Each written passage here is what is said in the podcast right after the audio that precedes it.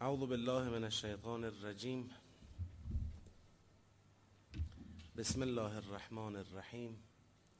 الحمد لله رب العالمین وصلی اللہ علی سیدنا و نبینا، حبیب الہ العالمین ابو القاسم المصطفی محمد.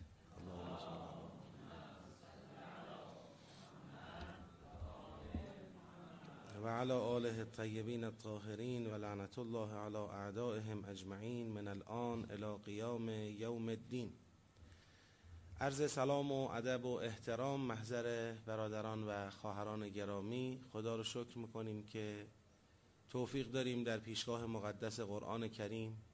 حاضریم و از خدا میخواهیم که این توفیق رو تا آخرین لحظه زندگی از ما سلب نکنه. ما را با قرآن کریم زنده بدارد، با قرآن کریم بمیراند و با قرآن کریم محشور کند به برکت صلوات بر محمد و آل محمد. اللهم صل علی محمد و آل محمد و عجل فرجا خب، سوره مبارکه نحل در دور اول تدبرش که فهم آیاته تا آیه 111 رو پیش رفتیم.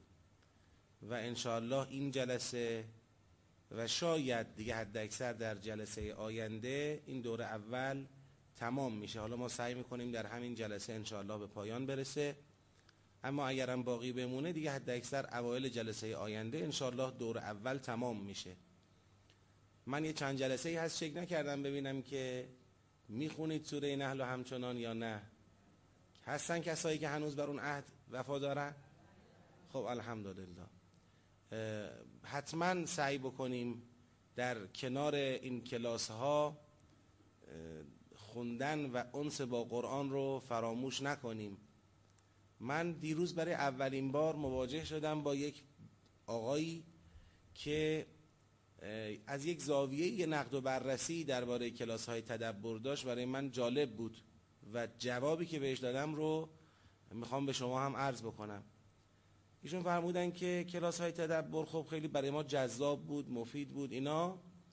ولی ما احساس میکردیم که یه جورایی اون ارتباط معنوی ما با قرآن. حالا منظور ایشون از ارتباط معنوی یک حالت روحانی که انسان در ارتباط با قرآن میخواد پیدا کنه که یه بهجتی، یه سروری از نظر معنوی به انسان دست بده. میگه ما احساس میکردیم این حاصل نمیشه. یعنی توی کلاس چرا؟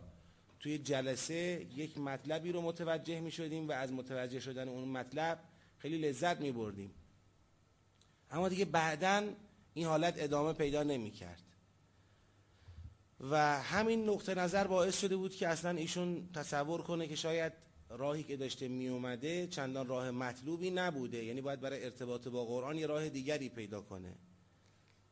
میگفت یه مقداری تبدیل میکرد گویا نگاه تدبری قرآن رو به یه کتاب علمی. انگار ما داریم همش یک بحث علمی انجام میدیم.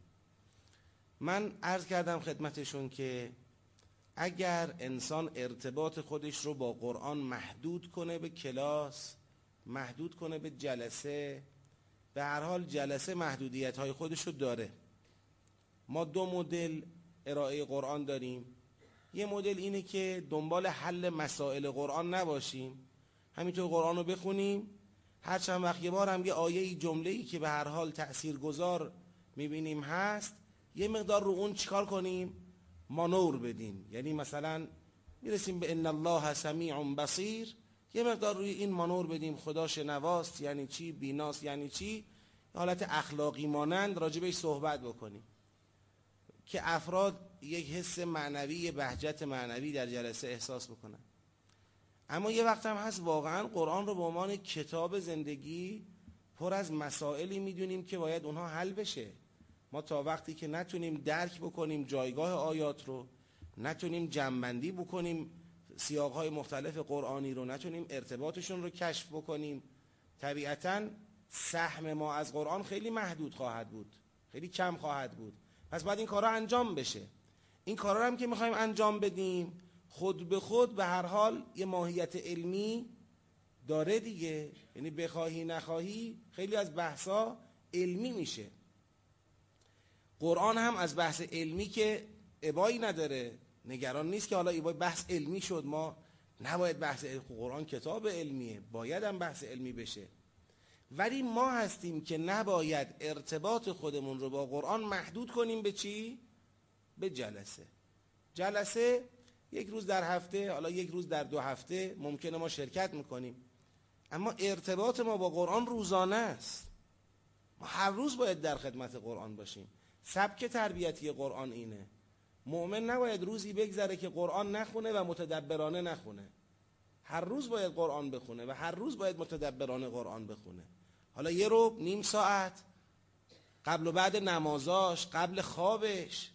خودش انسان باید ببینه بهترین حالت، بهترین ساعت براش کیه و برای ارتباط معنوی خودش با قرآن. غیر از اون مطالعه، غیر از اون مطالعه، غیر از مباحثه، غیر از جلسه.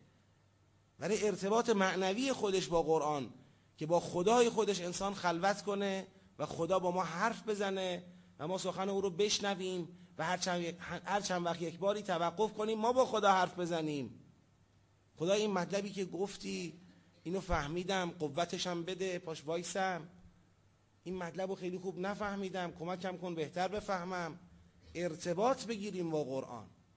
یه جا به آیه بهشت میرسیم. توقفی کنیم، خدایا منتی بر سر ما بگذار. ما رو هم تو این بهشت داخل کن. یه جا به آیه جهنم میرسیم، توقفی کنیم.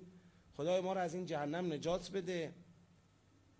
یعنی باید با قرآن یک ارتباط تعاملی تنگاتنگ و انسگونه با محبت باید برقرار کرد. این دیگه چیزی است که افراد خودشون باید تو زندگی خودشون به یه نحوی تعبیه کنن. لذا تأکید ما بر این که باید بخونیم این سوره ها رو در روزهای هفته، این یه تأکید کاملا هدفمند و معناداره و اگر بهش توجه نشه، ممکنه شما هم بعد از چند سبایی به این نتیجه برسید که مثلا ما اومدیم در جلسات تدبر، یه بحث علمی شنیدیم، استفاده کردیم، رفتیم.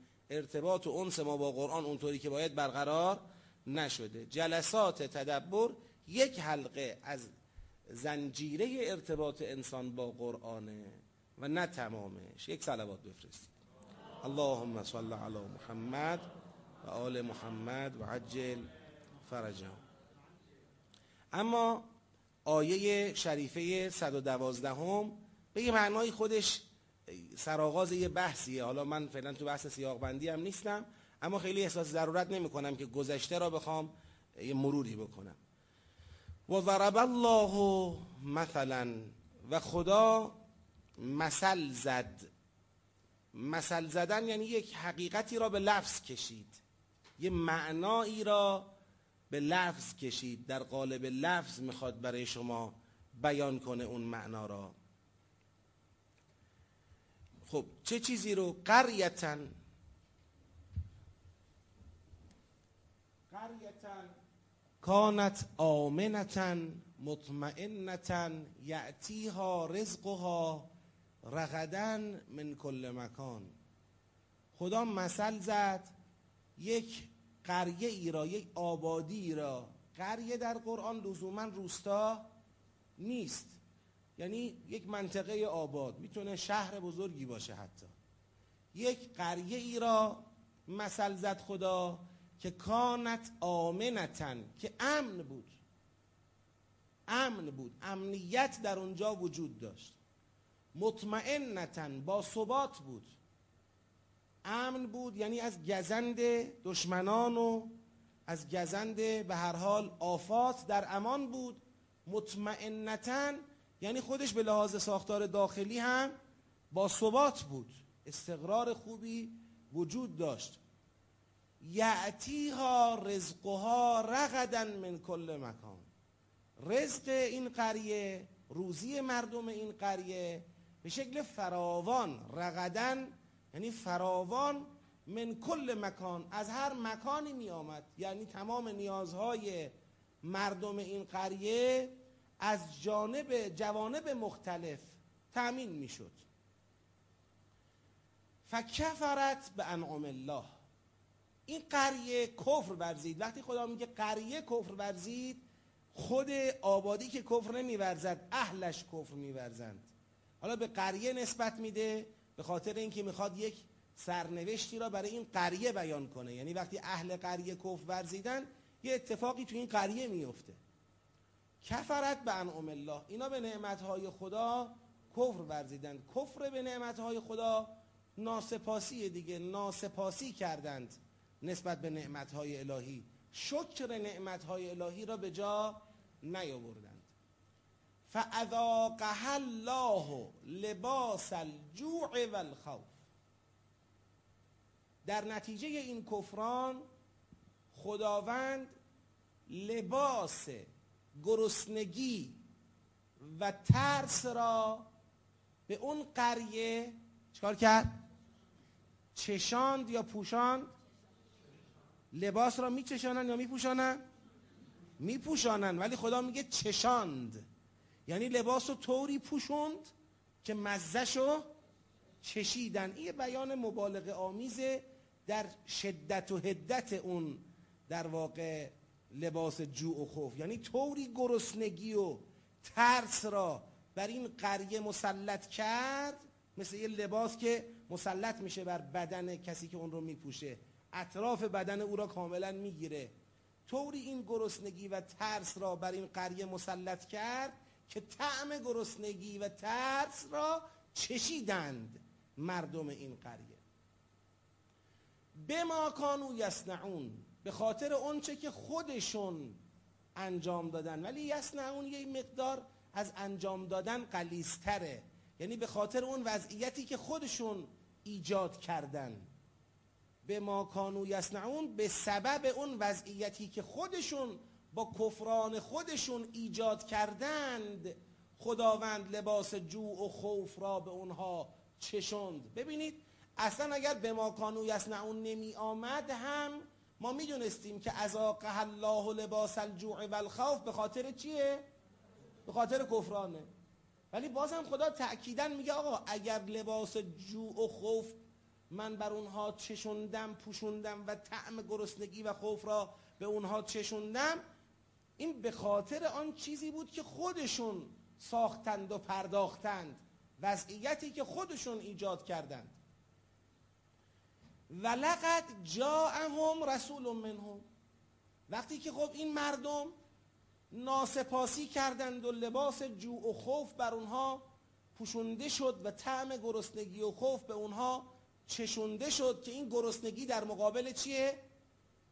بگید رزق خوف هم در مقابل آمنتت، مطمئنتنه.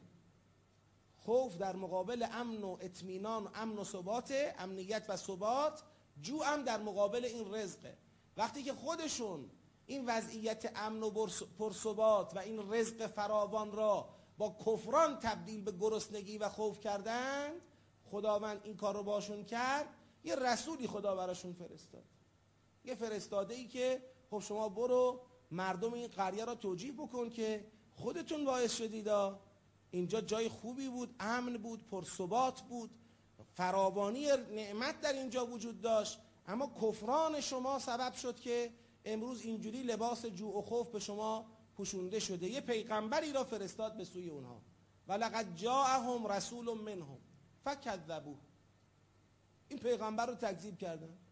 یعنی قانع نشدن، متقاعد نشدن، نپذیرفتن که این وضعیت گرسنگی و ناامنی که برای اونها ایجاد شده به خاطر عمل کرده خودشونه. اینو قبول نکردن از این پیغمبر. یه مقاومتی هست در بشر از اینکه بخواد بپذیره وضعیت بدی که داره گرفتارش میشه، محصول عمل کرده خودشه. بابا خب عمل کرده انسان ها تأثیر داره.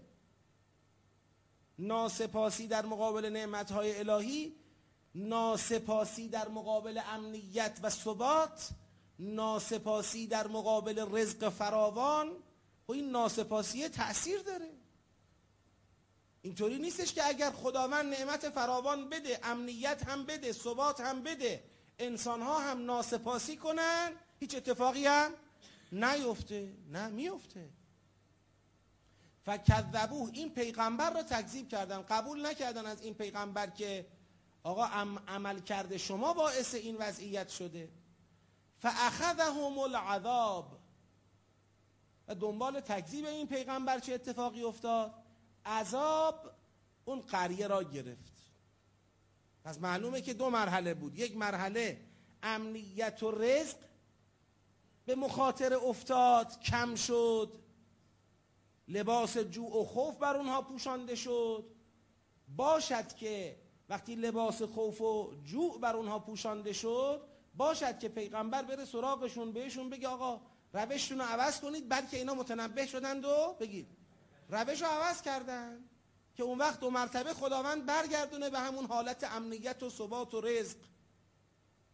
یا اینکه پیغمبر را تکذیب کنند و مرحله بدتر اتفاق بیفته و اون اینی که اخذهم العذاب، عذاب اونها رو گرفت و هم ظالمون و در حالی اونها را گرفت که ظالم بودند.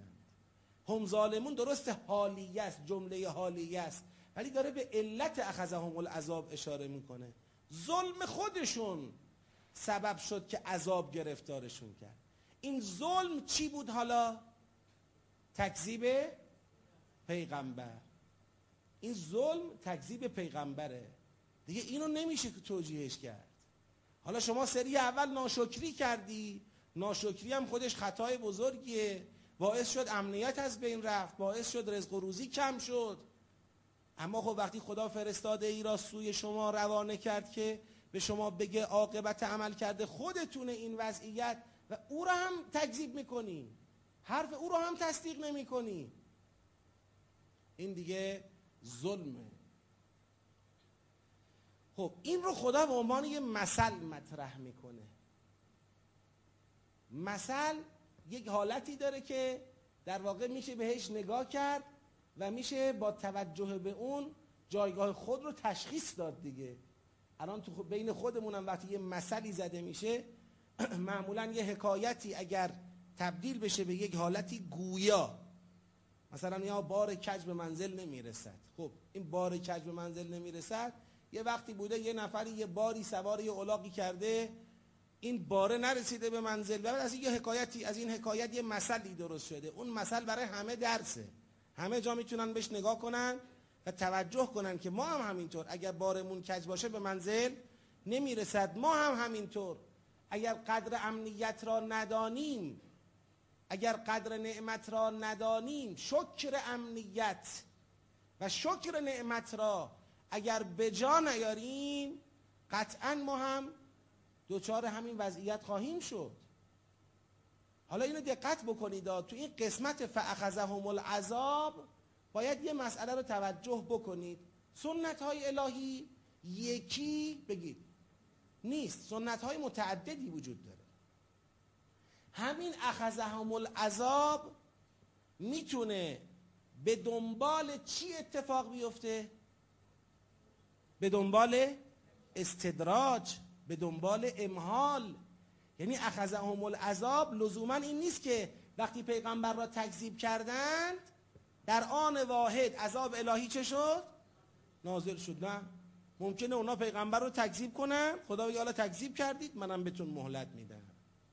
نه فقط بهتون مهلت میدم، گرفتار چی میکنم شما را؟ استدراج تدریجا نعمتاتونم زیادتر میکنم که دیگه قشنگ قوطه بخوری در اون توهم خودت. واقعا خیال کنی که کار درست نعمتم که اومد. این پیغمبر رو که قبولش نکردیم اینم نعمت که داره میاد. اون وقت که دیگه قشنگ خودت باورت شد، عمل کرده هیچ تأثیری نداره در وقایع عالم. اون موقع در اون بزنگاهی که خودم تصمیمشو دارم، خودم میدونم، عذاب تو را میگیره. و عذاب هم در قرآن کریم فقط سیل و زلزله و طوفان و آتش و اینا نیست. گاهی اوقات عذابا نکرا عذابی میگیره که انسان ها فکر نمی کنن عذابه، ولی گرفتارشن. آرامش از مردم گرفته میشه. به عنوان مثال خانواده ها دچار فروپاشی میشن. عذابم فقط یک شکل ندارد. پس من دو تا توضیح دادم که یه وقت تو ذهنتون، با خودتون که میخواید تطبیق بدید، بسیط نگاه نکنید که اخذهم العذاب یعنی که در آن واحد چه شد؟ نابود شدن. اولا اخذهم العذاب میتونه به دنبال امحال و استدراج باشه. ثانیا شکل عذابش هم لزوما تعیین شده نیست. ولی به هر حال اون چه قطعیه اینه. اگر تکذیب این رسول اتفاق افتاد و سخن رسول مبنی بر اینکه عمل کرده خودتون باعث این وضعیت شده، پذیرفته نشد، عذاب به دنبالش میاد و این عذاب محصول ظلمه.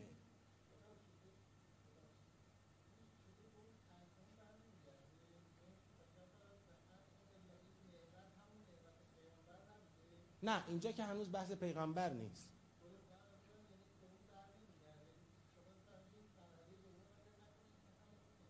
نه، این ولقد جاءهم رسول. ببینید، اینجا که تا قبل از اینکه بحث رسول بیاد، یه بحث کامله. یه قریه امن هست با ثبات هست رزقش هم میاد. قاعدتا انسان ها بالفطره باید در مقابل این نعمت چی باشن؟ شاکر باشن. شاکر نیستن، کفران میکنن، محصول کفران اثر وضعی کفران اینه که لباس جوع و خوف بر اونها چه میشه؟ پوشان نمیشه. حالا این انسان هایی که گرفتار این وضعیت شدن رسولی براشون میاد و لقد جاءهم یعنی این هم دیگه برمیگرده به مجموع. یعنی این قریه ای که کفران کرده و گرفتار لباس جوع و خوف شده به خاطر عمل کرده خودش، این همو باید اینجوری نگاه کنید رسول آمد. برای قریه ای که برای مردمی که کفران کردن و گرفتار جوع و خوف هم شدند. به خاطر عمل کرده خودشون. پس طبق سیاق رسول آمده به اونا چی گفته؟ گفته آهای مردم، به خاطر عمل کرده خودتون گرفتارید. ولی او را گفتن دروغ میگی. فکذبوه. گفتن یعنی تو دروغ میگی. ما حرف تو را قبول نداریم. حالا که حرف تو را قبول نداره، نداریم چی میشه؟ عذاب میاد. این که ما کذبوه رو مستقیم بزنیم به انعام الله، انعام رو هم رسول بگیریم، این خلاف حرکت رو مسیر آیه است. یعنی یه مقدار مثل اینکه تو آیه دوچار شکست میشیم.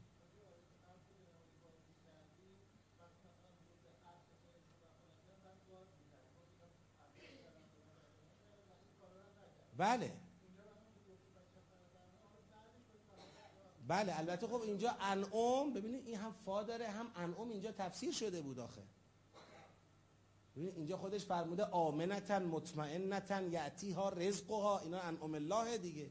امنیت، ثبات، رزق. اینا همه نعمت های خداست. فکفرت به انعام الله یعنی همین نعمت ها را کفران کردن. یعنی امنیت را، ثبات را، رزق را کفران کردن. خب. فکلو، بله. چه توضیحی، توقع دارید من بدم.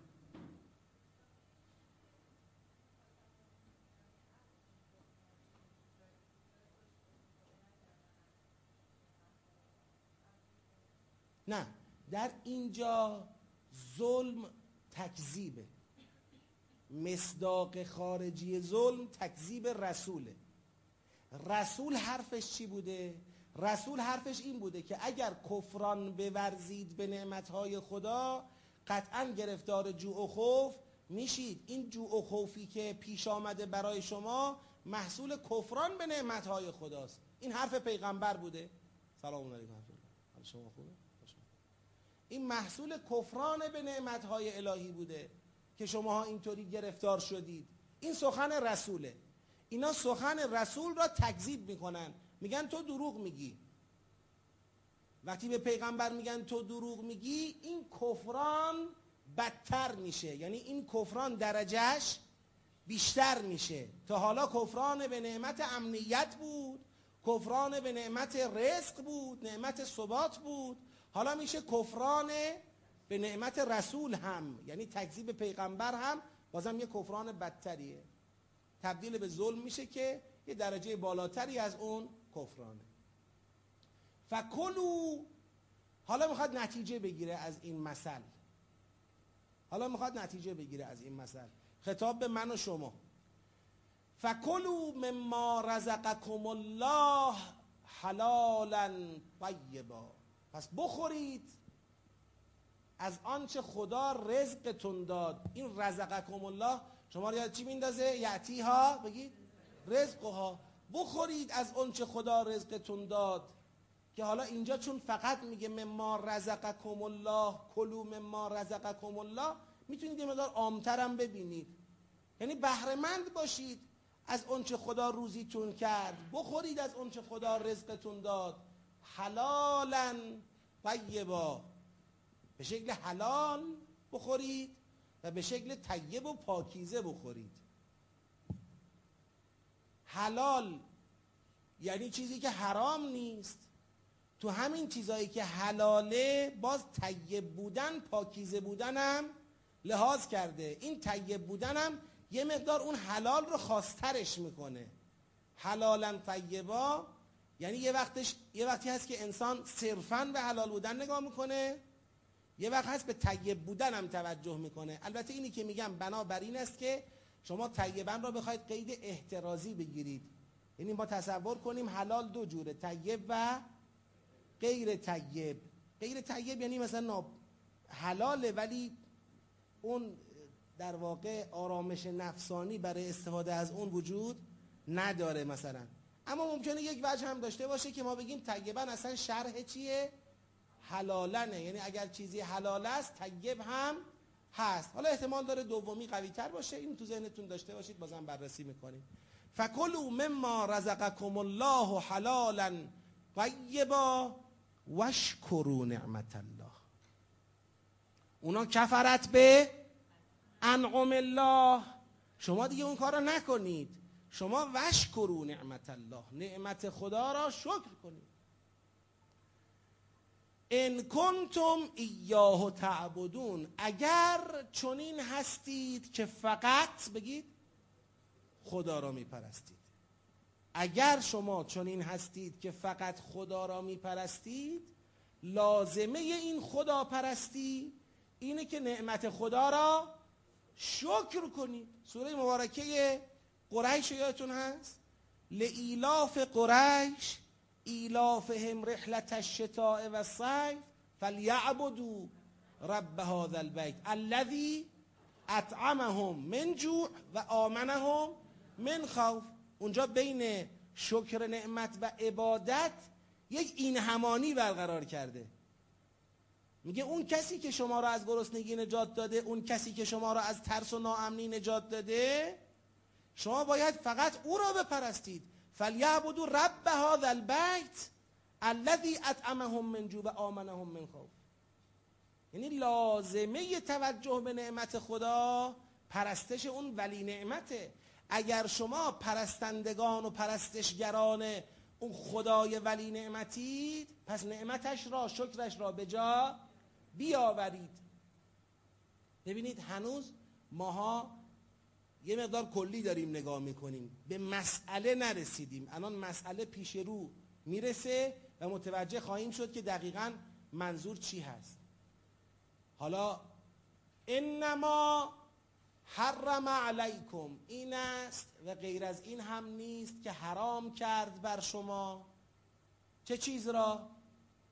تو آیه قبلی گفت کلو مما رزقکم الله حلالا. خب چی حرامه؟ که ما دیگه دست به اون نزنیم مثلا. میگه این است و جز این نیست. حرام کرد بر شما میته را.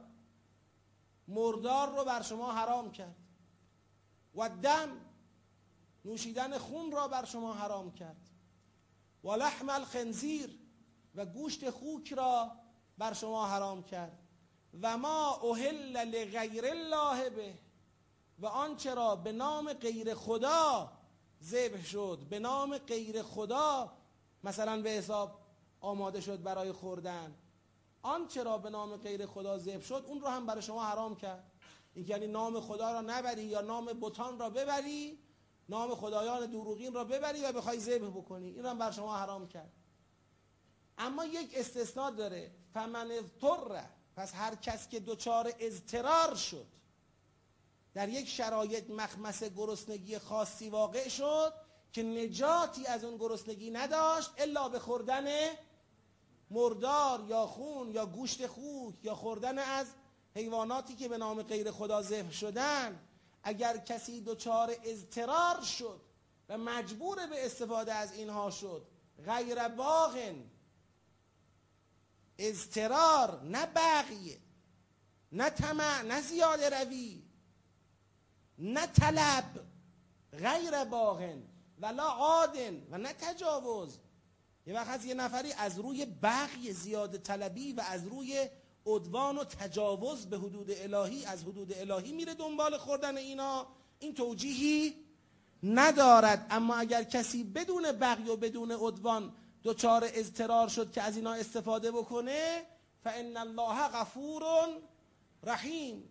خدا غفوره، خدا رحیمه. یعنی خدا میبخشه، مشکل نداره. این در واقع این آیه داره این حلالا طیبا را با نقطه مقابلش توضیح میده. این حلالا طیبایی که گفتیم یعنی باید از اینا بگید، نباشد، میته نباشد، دم نباشد، لحم الخنزیر نباشد، ما اوهل لغیر الله به نباشد، الا اینکه کسی مزتر شده باشه. خب ببینید، بحث ما چی بوده؟ بحث ما شکر بگید، نعمت خدا بوده. خدا میخواد به این شکر یه ماهیت رفتاری بده. آقا، این شکر نعمت خدا چیه؟ این شکر نعمت خدا یه بخشش اینه که طبق مقرراتی که خدا تعریف کرده از نعمت او شما استفاده بکن. اون چرا که خدا حلال کرده، پاکیزه است، مصرف کن. اون چرا که خدا حرام کرده، از اون دوری کن. اضطرار داشتی، بحث دیگریه. یکی از مصادیق کفران نعمت خدا اینه که انسان حلال و حرام را در استفاده از نعمت خدا است... مورد توجه قرار نده. خب، این خودش یه جور کفرانه. این خودش یه جور خروج از مسیره. بعد میفرماید، ولا تقولوا لما تصف السنتكم الكذب لما تصف السنتكم الكذب یعنی به خاطر آنچه زبانهای شما توصیف چه می کند؟ توصیف دروغ می کند یعنی به سبب، دقت کنید، به سبب توصیفات دروغ زبانهای خودتون نگویید هذا حلال و هذا حرام. از خودتون حلال و حرام، درست؟ نکنید. شما مگه بنده خدا نیستید؟ مگه نعمتها رو خدا به شما نداده؟ خب چرا از خودتون حلال حرام تعریف بکنید؟ ولا تقولو. نگویید. لما تصف و السنتکم الکذب. به خاطر توصیفات دروغ زبانهای خودتان. که هازا حلال و هازا حرام. حلال حرام درست نکنید واسه خودتون. آنچه را خدا حرام کرده حلال کنی. آنچه را خدا حلال کرده چیکار کنی؟ حرام کنی که تو همین سوره سابقه داشت دیگه. افتراع بر خدا زدن تو چی بود؟ گفتیم که یجعلون لما لا یعلمون نصیبا. اومدن برای اونچه که نمیدانن نصیب قرار دادن. اومدن بعضی از حیوانات را اسم گذاری کردن. این حام، این وسیله است. این چیه؟ این چیه؟ این چیه؟ بعضی شترا بعضی گوسفندا، بعضی حیوانات خاص را گفتن، اینا ما سهمی درش نداریم. اینها رو متعلق به خدایان خیالی خودشون دانستن، رها کردن. از طرفی هم ممکنه به اونچه که خدا حرام کرده دست دراز میکنن، حلال و حرام را از چارچوب رضایت خدا خارج کردن. ولا تقولوا لما السنتكم السنتكم الكذب، هذا حلال و هذا حرام. لتفتروا على الله الكذب. این حرف را نزنید تا بر خدا نسبت دروغ ببندید. خدا را به خدا افترا بزنید، تهمت به خدا بزنید. این نشون میده که اینا وقتی میگفتن هازا حلال و هازا حرام، همین هازا حلال و هازا حرام رو به کی نسبت میدادن؟ به خدا هم نسبت میدادن. هم خودش درستش کرده، هیچ سندی تو دین نداره، هم نسبت به خدا میده. میگه خدا گفته. خدا گفته این حلال، این حرامه. این افترا زدن به خداست. از کجا شما فهمیدی خدا همچین چیزی رو گفته؟ ان الذين یفترون علی الله الكذب همانا کسانی که به خدا نسبت دروغ میدهند خدا را متهم میکنند به گفتن یک حلال و حرامی که خدا اون را بگید نگفته اینها لا یفلحون. اینها به فلاح و رستگاری نمیرسند. اینا به سعادت نمیرسند. مسئله خیلی مهمه خواهران و برادران. مسئله اینه که برخورداری از نعمت خدا در چارچوب رضایت خدا باید باشه. بهرهمندی از نعمت خدا در حلال جایز حلالی که خدا گفته و در حرام ممنوع حرامی که خدا گفته.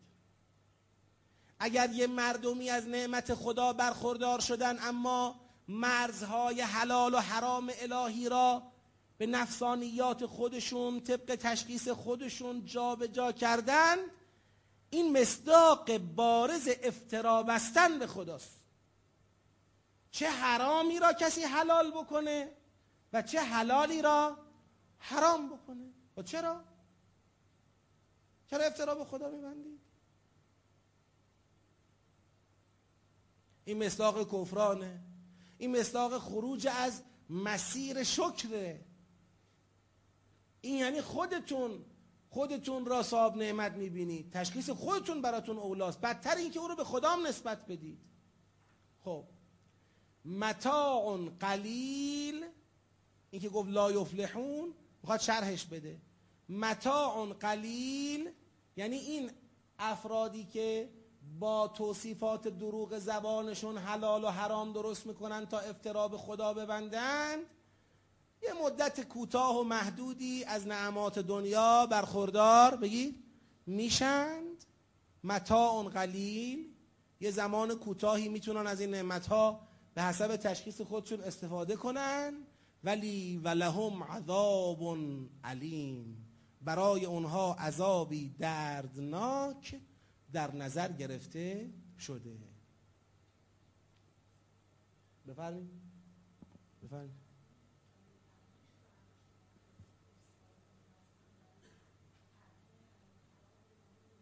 بله بله.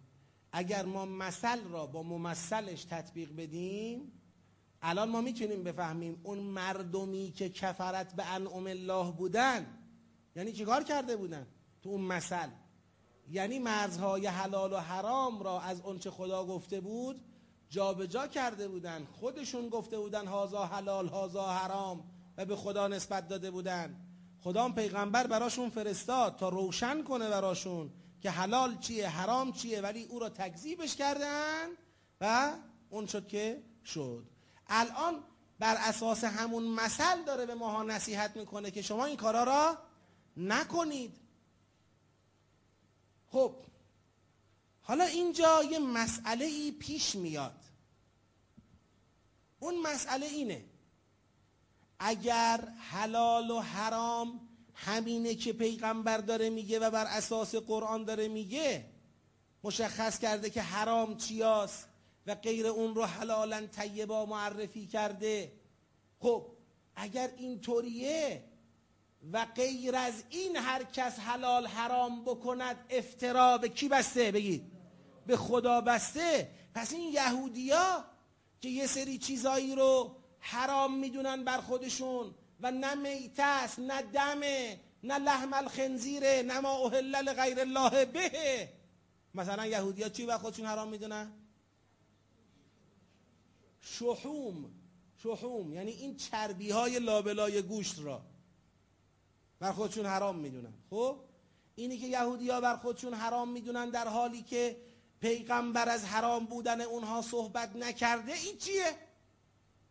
شما که میگی حلال و حرام، فقط اونیه که خدا مشخص میکنه و غیر اون کسی نباید حلال و حرام درست کنه یهودی ها که خب کتاب آسمانی دارن. حالا ماها یعنی مشرکان. ماها کتاب آسمانی نداریم و میگی، از خودت داری میگی افترا به خدا داری میبندی. پس معلوم حلال و حرام یه مسئله مطلقی بگید نیست، نسبیه دیگه. حالا ما اینا رو حرام میدونیم، اینا رو حلال میدونیم. و میگیم تو دین ما اینه. اونم میگه تو دین ما اینه. اونم میگه تو دین ما اینه. اینها یهودی ها رگاه کن. خداوند توضیح میده. میگه و علی الذین هادو بر کسانی که یهودیان، حرمنا ما قصصنا علیک من قبل. یه چیزایی رو قبلا بهت گفتیم، اونا رو ما خودمون بر اونا تحریم کردیم. اه، خدایا، تحریم پس خودت هم بعضی وقتا یه چیزایی رو تحریم میکنی، یه جای دیگه تحریم نمیکنی، اینطوریه یعنی دل بخواهیه. میگه و علی الذین هادو، حرمنا ما قصصنا علیک من قبل. و ما ظلمناهم. و ما در این تحریم اضافی بر یهودی ها ما به اونها ظلم نکردیم ها که فکر کنید اینا رو ما تو فشار بیشتر قرار دادیم. یه چیزی حرام نبود و ما حرام کردیم بر اونها که بهشون چکار کنیم؟ ظلم بکنیم. و ما ظلمناهم ولکن کانوا انفسهم یظلمون. خودشون به خودشون ظلم کردن. آنچه به طور اضافی بر یهودی ها حرام کردیم، به خاطر ظلمی بوده که خودشون در حق خودشون کردند. تنبیه بوده، مجازاتشون بوده. یک کارایی کردن که نباید میکردن. ما برای اینکه تنبیهشون کنیم، برخورداری از نعمتهای خدا را برای اونها توی بخشهایی چه کردیم؟ محدود کردیم، حرام کردیم. گفتیم همه جایز، شما جایز نیست این کارو بکنید. این تنبیهی بوده، نه اینکه واقعا حرام بوده. اون چربی های بین گوشتا که پدر خودشون رو در بیارن، این چربی ها رو به تراشن تا گوشت رو بخورن. خاصی همچی مزه نده بهشون. گوششون رو پیچوندیم. و علی الذین هادو حرمنا ما قصصنا علیک من قبل. و ما ظلمناهم ولکن کانوا انفسهم یظلمون. خودشون به خودشون ظلم کردن. حالا اینا خودشون به خودشون ظلم کردن. میشه درست بشه؟ یعنی دو مرتبه براشون حلال بشه. ثم ان ربک للذین عملوا السوء بجهاله. سپس پروردگارت برای کسانی که مرتکب یه رفتار زشتی شدن از روی جهالت. ثم تابو من بعد ذالک و اصلحو. بعد توبه کردن، بعد از اون رفتار زشت و اصلاح کردند. اون جرمی که مرتکب شده بودن، به خاطرش تنبیه شده بودن، اومدن از اون جرم توبه کردند و اصلاح امر کردند. ان ربک من بعدها، پروردگار تو بعد از این توبه لغفورون بگید، رحیم، پروردگار تو پس از این توبه هم غفور است. هم رحیم است. یعنی لزوما اونچه که تحریم کرده به عنوان تنبیه برای یهودی ها لزوما همیشگی نیست. اگر اونا آمدند، توبه کردند، اصلاح رفتار کردند، اینها خداوند هم غفور رحیم سنت خدا بر اینه که اگر کسی رو مجازاتم میکنه در این دنیا، وقتی او توبه کرد، مجازات رو از او چه میکنه؟ بر میداره دیگه. دقت کنید. این آیه شریفه را من با توجه به چی معنی کردم؟ سیاق. یعنی با توجه به آیه قبلی که الذین هادو حرمنا و این الذین هادو کانو انفسهم یظلمون بودن، من تو این آیه گفتم که این الذین عملوا السوء به جهاله میشن کیا؟ میشن همون یهودیایی که به خودشون ظلم کردن و در نتیجه تنبیه شدن و یه چیزی که حرام نبود بر اونها حرام شد. لذا این آیه رو مصداقا اینطوری دیدم. اینایی که عمل زشتی انجام دادن از روی جهالت، حالا اگه بعدش توبه کنن و اصلاح کنن، خدا هم اونها را مورد چی قرار میده؟ مغفرت. در نتیجه اون تحریم تنبیهی چی میشه؟ برداشته میشه. همین الان یهودی ها اگر بیان مثلا میان. حالا اسلام بیارند و به بیان پیغمبر خدا ایمان بیارند و دست از اون سابقه غلط خودشون بردارن، حلال دیگه. لازم نیست الان به خودشون اینقدر فشار وارد بکنن. راه حلال بودنش بازه. توبه میخواد. من آیه رو با سیاق معنی کردم، اما به این توجه داشته باشیم. بسیاری از آیه های قرآن علاوه بر معنی سیاقی، معنی استقلالی هم دارن. یک مطلبی را به ما متدبران گاهی نسبت میدن که به نظر بنده این مطلب درست نیست. به ما میگن که آقا شما وقتی میای یه آیه ای رو تو سیاقش معنی میکنی، او رو چیکارش کردی آیه را؟ محدود کردی. آیه را محدود کردی. آیه آمده، یه مطلب کلی رو گفته. شما بردی تو سیاقش، تو سیاق بر یه چیز جزئی دلالت کرده. و این محدود کردن برای قرآن چیز خوبی نیست. به خاطر همین از ما میخوان که پس این کارو نکنیم. ما بارها گفتیم، بازم تأکیدن میگیم. اگر آیه ای یک معنا با توجه به سیاق داره، منافاتی با معنای مستقلش نداره. این آیه آقا مستقلا هم معنی داره. کلیت داره. ما اون کلیت هم قبول داریم. اون معنی مستقل هم قبول داریم. منتها توجه به اون معنی کلی مستقلم ضوابط خودشو داره. اینطوری نیستش که هر آیه رو من دلم بخواد از سیاقش بتونم بیارم بیرون و یه معنای کلی از اون آیه چه کنم؟ استفاده بکنم. اینطوری نیست. حتما باید برای استخراج یک آیه از بافتش، برای خارج کردن یک آیه از سیاقش و استفاده مستقل از اون آیه، حتما ما باید دلیل کافی، حجت کافی داشته باشیم و الا ممکنه غلط رفتار کنیم. ممکنه یه آیه ای رو از سیاقش در بیاریم که سزاوار نباشه از سیاق خارجش بکنیم. من مثالم براتون قبلا زدم. بازم از باب یادآوری میگم.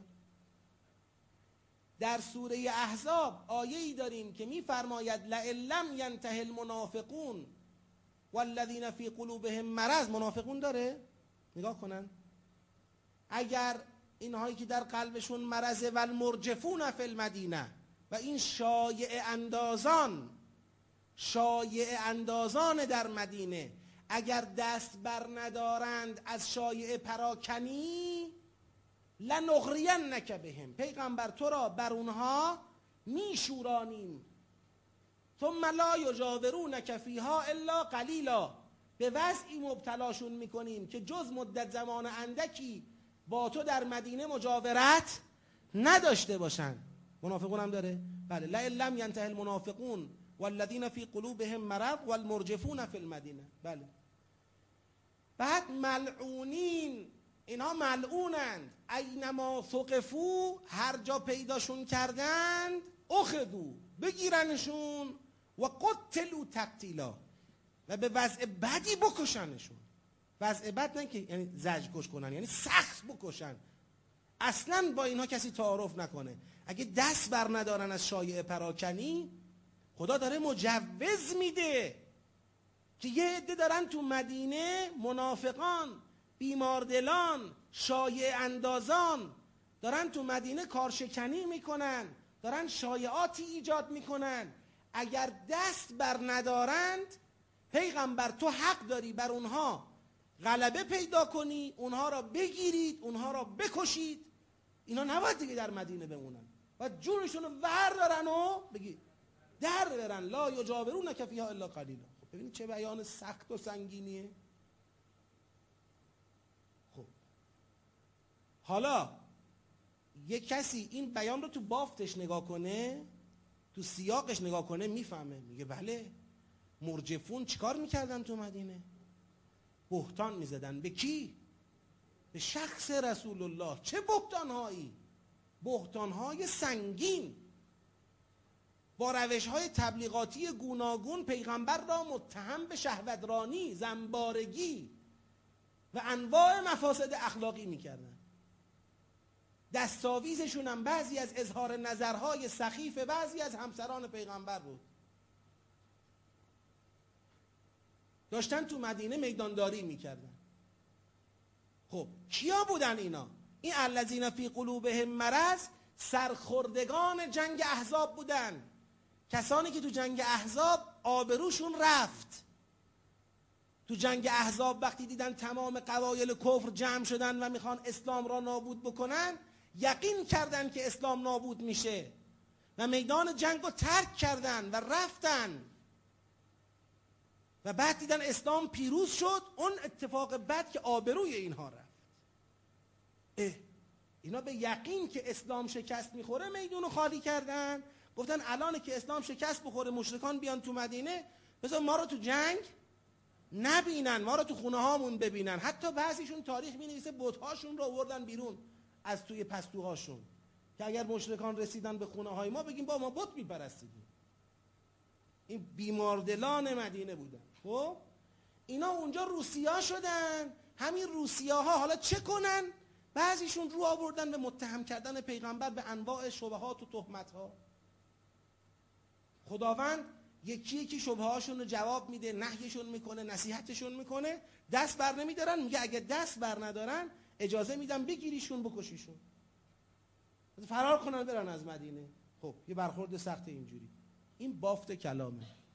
حالا یه مثلا کسی میاد میگه که آقا آیه گفته که اگر مرجفون دست بر ندارن میتونی بکشیشون. مرجفون یعنی شایع سازان. پس یه کسی مثلا گوجه فرنگی سه تومنه اومد گفت پنج تومن شایعه درست کرد، خواست بازار رو به هم بزنه، تو میتونی بگیری بکشیش مثلا. هر شایعه ای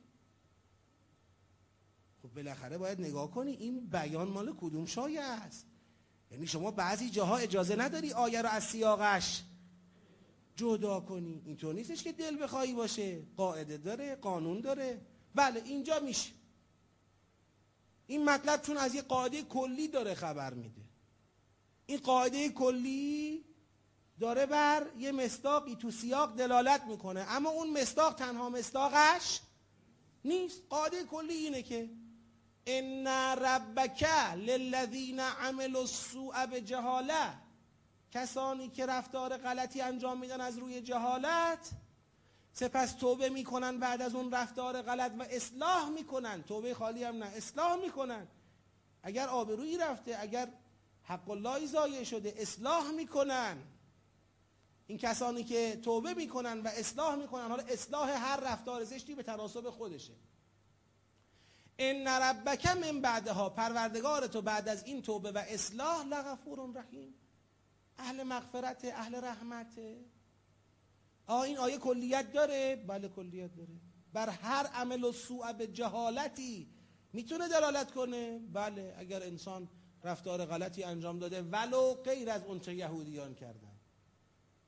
لزوما این نیست که فقط بر یهودیان دلالت کنه، اما تو سیاق بر اونها دلالت میکنه. پس این مطلب رو توجه داشته باشیم. اگر ما میگیم دلالت سیاقی دلالت سیاقی نافی دلالت استقلالی نیست، ولی دلالت استقلالی خودش احتیاج به ضوابط خاص خودش داره. ما در تدبر دنبال دلالت سیاقیم. چرا؟ چون دلالت سیاقی امنیت داره. چون ما تو بافت سخن وقتی واقع بشیم، احتمال اینکه جملات را غلط بفهمیم خیلی خیلی میاد بگید پایین. چون اگر شما این جمله رو میخوای غلط بفهمی، این جمله نمیذاره. این جمله رو میخوای غلط بفهمی، این جمله نمیذاره. اینو میخوای غلط بفهمی، اون نمیذاره. شبکه جملات از یکدیگر پشتیبانی میکنن. معانی را فقط شما میتونی بفهمی که تو این شبکه محصور شدن. اینا امن ترین معانی هستن که شما از قرآن میتونی استفاده کنی. لذا استفاده استقلالی از قرآن یه کار تخصصی محسوب میشه. یه کار تفسیری و تخصصی محسوب میشه. اما دلالت ارتباطی و نگاه تدبری یه کار اختصاصی نیست. همه میتونن در سیر قرآن قرار بگیرن و معانی آیات را به خوبی بفهمند. حالا من این آخرین جمله من بگم، یه چند دقیقه استراحت بکنید. ببخشید، این جمله رو بگم یه لحظه. اما میخواید بگید شما سوال کنید.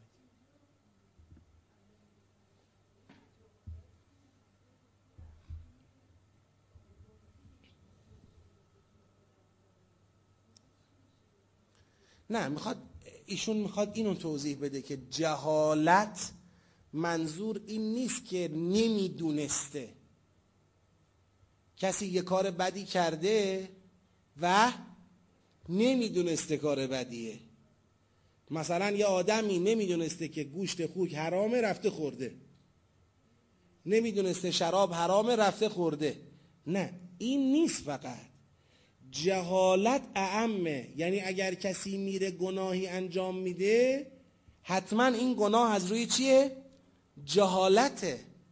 یعنی اگر او حق مطلب را میدونست، این گناه را نمی کرد خواستن بگن این جهالتی که اینجا آمده، این جهالت قید توضیحیه. میخواد بگه بدکاران چرا بدکارن؟ به خاطر جهالت بدکارن.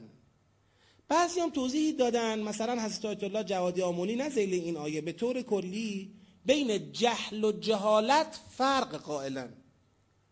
میگن جهل ندانستنه. ولی جهالت دانستن و به اونچه میدانی پایبند نبودنه. جهل در مقابل علم، جهالت در مقابل عقله عقل اینه که کسی آنچه را میداند بهش چی باشه؟ پایبند باشه، ملتزم باشه. اما جهالت اینه که آنچه را میداند به اون ملتزم نباشه. خیلی از آدما میدونن یه چیزی ضرر داره، ولی بازم ازش استفاده میکنه. این جهله. خب که تو میدونی دیگه این که میدونه سیگار ضرر داره، بازم داره سیگار رو میکشه. خب چرا این کارو میکنه؟ این جهالته. یعنی به آنچه میداند ملتزم نیست. ما تو بعضی از جلسه ها وقتی به این سیگاری ها گیر میدیم، از دست ما یه مقدار عصبانی میشن. اینجا که نداریم انشالله حالا اگرم داشتیم خودشو لو نده اشکال نداره. بحث من یک تطبیق مثاله. حالا اون که نباید سیگار کشید که نباید سیگار کشید، ولی حوزه تخصصی من خیلی نیست. منتهای مراتب یه مثال فقط دارم میزنم. مطلبی رو که میخواستم عرض بکنم، میذارم واسه جلسه بعدی. یعنی ده دقیقه استراحت بفرمایید انشالله در خدمتتون هستم و السلام علیکم و رحمت الله و برکاته.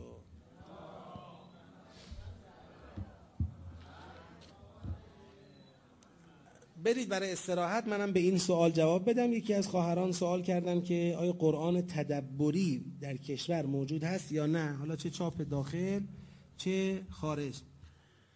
قرآن تدبری به معنای این که قشنگ سیاقها را تفکیک کرده باشه و بعد در ترجمه این سیاقها به تفکیک جنبندی ارائه داده باشه، ارتباط سیاقها را لحاظ کرده باشه. نه خیر، بنده ندیدم، نه در داخل و نه در خارج. بنده ندیدم، نمیگم نیست. برخورد نکردم. اما قرآن های تدبری به معنای نسبی یعنی که حالا مثلا یه فرازبندی، یه مطلب بندی یه سیاق بندی با تفکیک رنگ درش اتفاق افتاده باشه، چرا؟ هست. دیده شده. من یه چاپ خارجی دیدم، مصری دیدم که با رنگ تفکیک کرده بود سیاق ها رو از هم دیگه. حالا به حسب تشخیص کسی که این قرآن رو میخواسته در واقع به جامعه عرضه بکنه.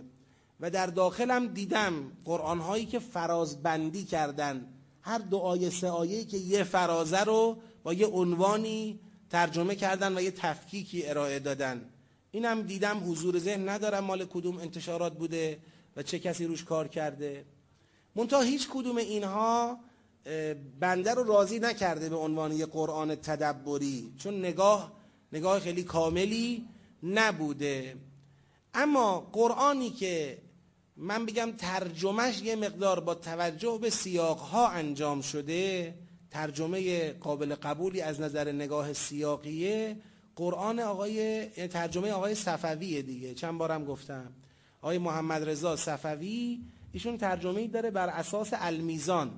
نقدهایی به این ترجمه وارده. خود بنده یه وقتایی که تطبیق دادم و بررسی کردم، نقدهایی به ذهنم رسیده. ولی در کل به نظر من کار خیلی ارزشمندی انجام شده و تلاش کردن با نگاه علامه تبا طباطبایی انسجام را در ترجمه آیات مورد توجه قرار بدن. ولی فقط در حد درون سیاقی به انسجام توجه کردن. دیگه بین سیاقی توجهی به انسجام نشده. بذارید اول این سوال رو جواب بدم. سوال کردم قید توضیحی و احترازی را یه توضیحی بدید. الان من یک با مثال توضیح میدم. میگم مؤمن جوان جوان برای مؤمن یه قیده. مؤمن جوان. وقتی این قید رو میاریم یعنی مؤمن ها چند دستن یک گروه جوان یک گروه غیر جوان. ما مؤمن جوان منظورمونه. این میشه قید احترازی. یعنی با کلمه جوان احتراز میکنیم از غیر جوان. غیر جوان رو میخوایم بذاریم کنار انگار. مؤمن جوان. به این میگن قید احترازی. یه وقت هم هست میگیم که مؤمن متقی.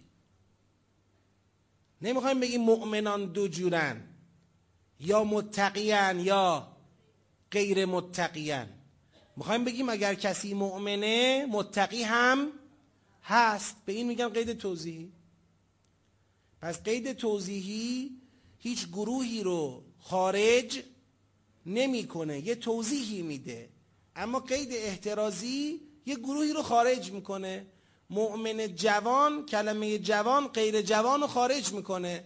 اما مؤمن متقی، کلمه متقی مؤمن رو توضیح میده. میخواد به یه کسی مؤمنه متقی هم هست. نه اینکه کسی مؤمن هست و متقی نیست. منظور این نیست. حالا این مثال بود زدم ممکنه تو مثال مناقشه هم بشه کرد. میخوام بگم فرق توضیحی و احترازی اینه. خب اما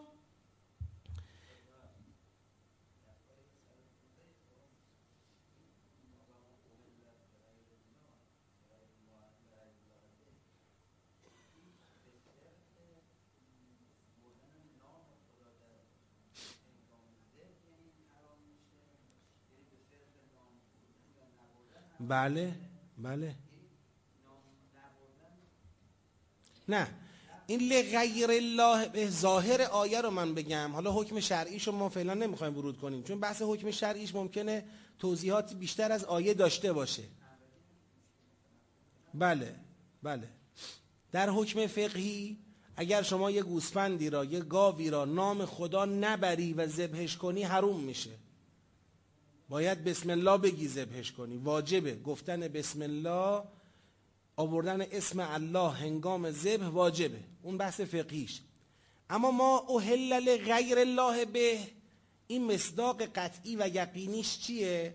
مصداق قطعی و یقینیش اینه که یک موجودی را برای غیر خدا ذبح کنی.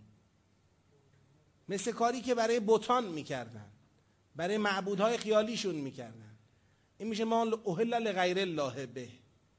فرمودید منتها اینکه معنای مثلا عینی و مصداقیش تو آیه چیه؟ دلیل بر این نمیشه که حکم فقهیش هم عینا، بگید همون باشه. چون پیغمبر گرامی اسلام مبین قرآن دیگه. ایشون میاد، یه وقتایی یه حکمی را توسعه میده. یه وقتایی یه حکمی را تخصیص میزنه. قید براش میزنه. اون توسعه دادن، تخصیص زدن، قید زدن برای یه حکم اینا جزئی از شعونات پیغمبر گرامی اسلامه که مبین و مفسر قرآنه که این تبیین و تفسیر قرآن هم در هر زمانی ائمه علیهم السلام هم بعد از پیغمبر خدا همین شأنو دارن. مبین و مفسر قرآن کریمن. خب، مطلبی که میخواستم بگم یادم نره. ما در شبهای گذشته به حال شبهای احیا، شبهایی که احتمال داشت شب قدر باشن، سه شب رو مردم عبادت کردن. یکی از چیزهایی که انسان احساس میکنه توی این شبها تبلیغ میشه از ناحیه بعضی از مبلغین. ممکنه تو جمع ما هم باشن، خود ما هم ممکنه باشیم. حواسمون رو باید جمع بکنیم اینه. امیدوار کردن مردم به رحمت الهی، به مغفرت الهی کار بسیار خوبیه، ولی حد داره، اندازه داره. اگر از اندازه بگذره، امیدی که فرد داره ایجاد میکنه، بهش میگن امید واهی. یه اندازه ای داره، یه حدودی داره، تعریفی داره. به عنوان مثال، گاهی مشاهده میشه که مبلغی میگه، خب، امشب که اینجا شب قد بود، همه توبه کردیم، همه بخشیده شدن. تضمین میده. همه بخشیده شد. از کجا تضمین میده؟ فقط کسی بخشیده نشده که خیال میکنه، بخشیده نشده. سوء زن به خدا داره. فقط او بخشیده نشده. بقیه همه بخشیده شدن. خب، از کجا؟ این شاخص کجای قرآنه؟ قرآن کریم هر وقت از مغفرت صحبت کرده، مغفرت را منوط کرده بالاخره به یه چیزایی. همینجا شما ببینید، میگه تابو من بعد ذالک و اصلحو دیگه. خب اگر شما یه کاری انجام دادی که اصلاح میخواد، باید اصلاح کنی. اصلاح نکرده چطور مغفرت اومد؟ توبه بدون اصلاح اصلا توبه نیست که. شما توبه کردی اما اصلاح مافات نکردی. حق مردم را ضایع کردی و بهشون هم بر نگردوندی خب، این چطور توبه شد؟ حالا بله، ممکنه یه حقی قابل جبران نباشه. خب دیگه آدم باید به درگاه خدا عجز و ناله کنه که خدا یا من حقی را ضایع کردم که قابل جبران نیست. خودت کمکم کن دیگه، من چه کار کنم؟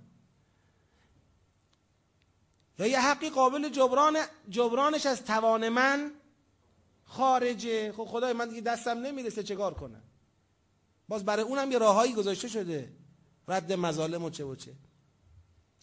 اما اینکه حقی را ضایع بکنه. جبرانم نکنه.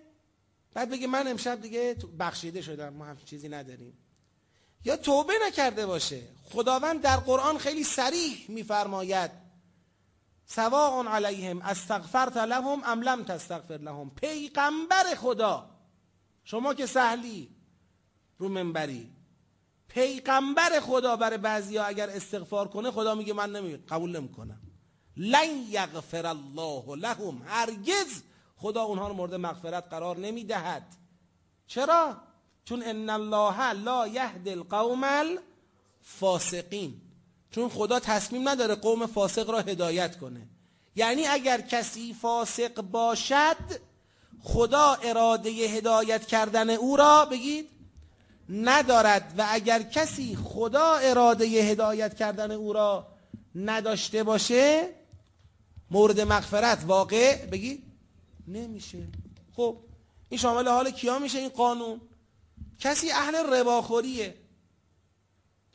تا حالا اهل رباخوری بوده، از این به بعدم میخواد هنوز اهل رباخوری باشه. هی بگه استغفر الله 500 هزار دفعه بگه تو هر مسجدی، تو هر حرمی، تو هر، نمیدانم، شما بگید هر معصومی هم بخواد بیاد برای او استغفار بکنه فایده ای به حال او نداره، مگر دست از اون رباخوری برداره؟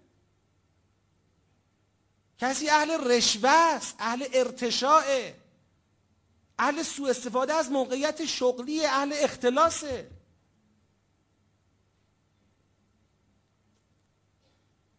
اهل تضییع حقوقه.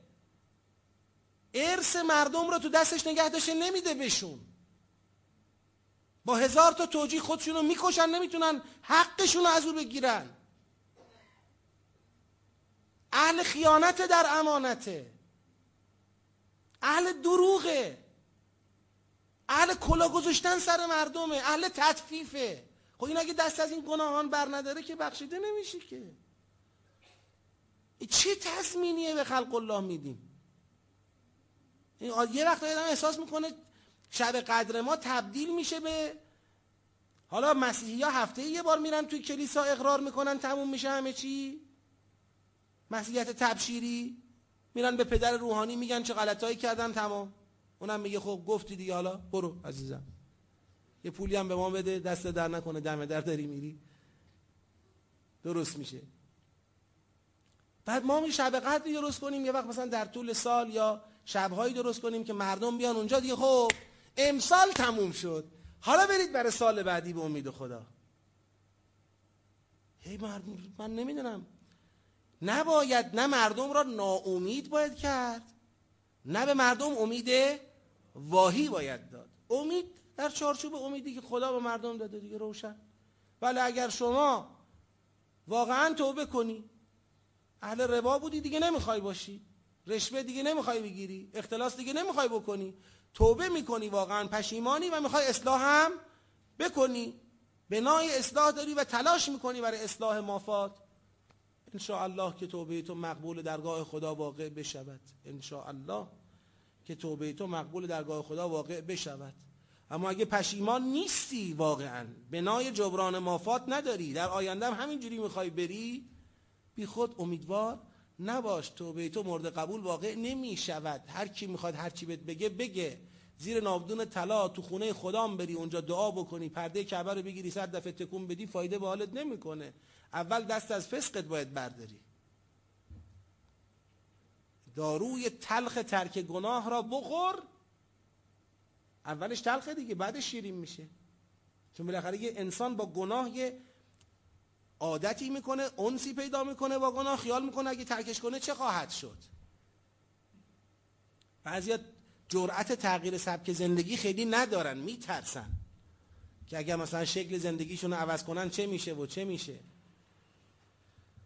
خدایا، همه ما را به ترک واقعی گناه و به توبه حقیقی از خطاهامون، از لغزش هامون و به اراده اصلاح مافات موفق بفرما.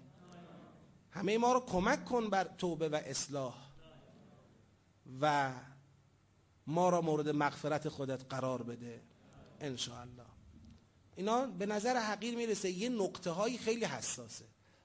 یعنی یه نقطه هایی در تبلیغ دین وجود داره که اگر اون نقطه ها رعایت نشه، کل تبلیغ دین بیخاصیت میشه. کل تبلیغ دین بیخاصیت میشه. اینا نقطه های حساسه. من اخیرا یه صحبتی از یه بزرگواری شنیدم، میفرمود که آقا، اغلب جوانهای ما حزب اللهیه خب چرا؟ چجوری؟ طبق کدوم شاخص؟ شما جوونی و سراغ داری که شب قدر بر او گذشته باشه و تو دلش تو دلش یه صحبتی با خدا نکرده باشه؟ مثلا تو دلش گذاشته باشه خدایا، هوای ما هم داشته باش. همین مثلا. تو دلش. خوب. حزب اللهی شدن دیگه بس. همه جوونا، اغلب جوونا با همین شاخص شدن حزب اللهی خوب جذب کردن. جذب کنیم. من نمیگم جذب نکنیم. جذب کنیم. امید بدیم. میگیم آقا تو همین که ته دلت داری با خدا حرف میزنی، امید نجات هست برای تو. اون خدای تو دلت را دریاب. با خدای تو دلت آشتی کن. بیا درست زندگی کن. خب خیلی خوبه. جذب کنیم. بکشیم تو گود. اما شاخصها را جابجا نکنیم. بابا قرآن به این نمیگه حزب اللهی قرآن میفرماید، لا تجد قوما یؤمنون بالله والیوم الاخر یوادون من حاد الله نمیابی قومی را که حقیقتا به خدا و قیامت مؤمن باشد، ولی مودت و رابطه دوستانه داشته باشد با کی؟ با من حاد الله با کسی که حدود خدا را قبول ندارد، نه دشمن خدا. با کسی که حدود و قوانین الهی را قبول ندارد. نمیگه خودش حدود را قبول داره یا نداره، خودش که باید قبول داشته باشه. نه فقط خودش باید حدود الهی را قبول داشته باشه، باید با اونایی که حدود الهی را قبول ندارن رابطه دوستانه نداشته باشه. میخواد باباش باشه. ولو کانو آباهم او اخوانهم، داداشش باشه. او عشیرتهم، فامیلشون باشه. نمیدونم ابناهم داره یا نداره. داره؟ حالا نگاه کنید ببینید کجاشه من اخوانهم او ابناهم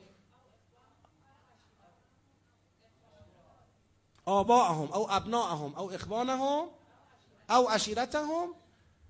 بعد میگه اولائکه حزب الله. میرسه به بحثی اولائکه حزب الله. حزب الله اینا. الا ان حزب الله هم المفلحون. بدانید که حزب الله حزب الله به فلاح میرسن. خب این شاخص شاخص حزب الله.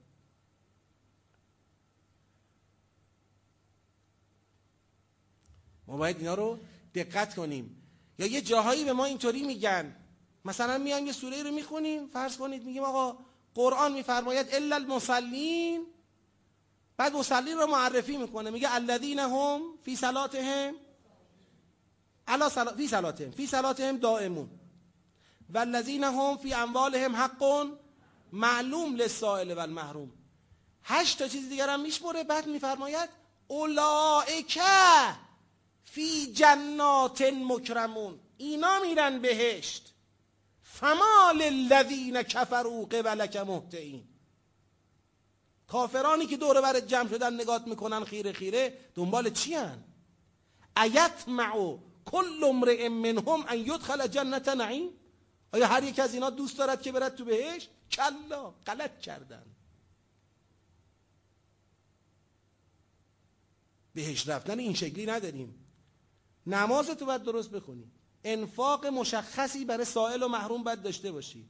تصدیق روز جزا بکنی. ترس از عذاب داشته باشی. پاکدامن باشی. امانتدار و متعهد باشی. مسئولیت پذیر باشی. این هفت صفت هم همیشه مراقبت کنی، بری بهشت. میگیم؟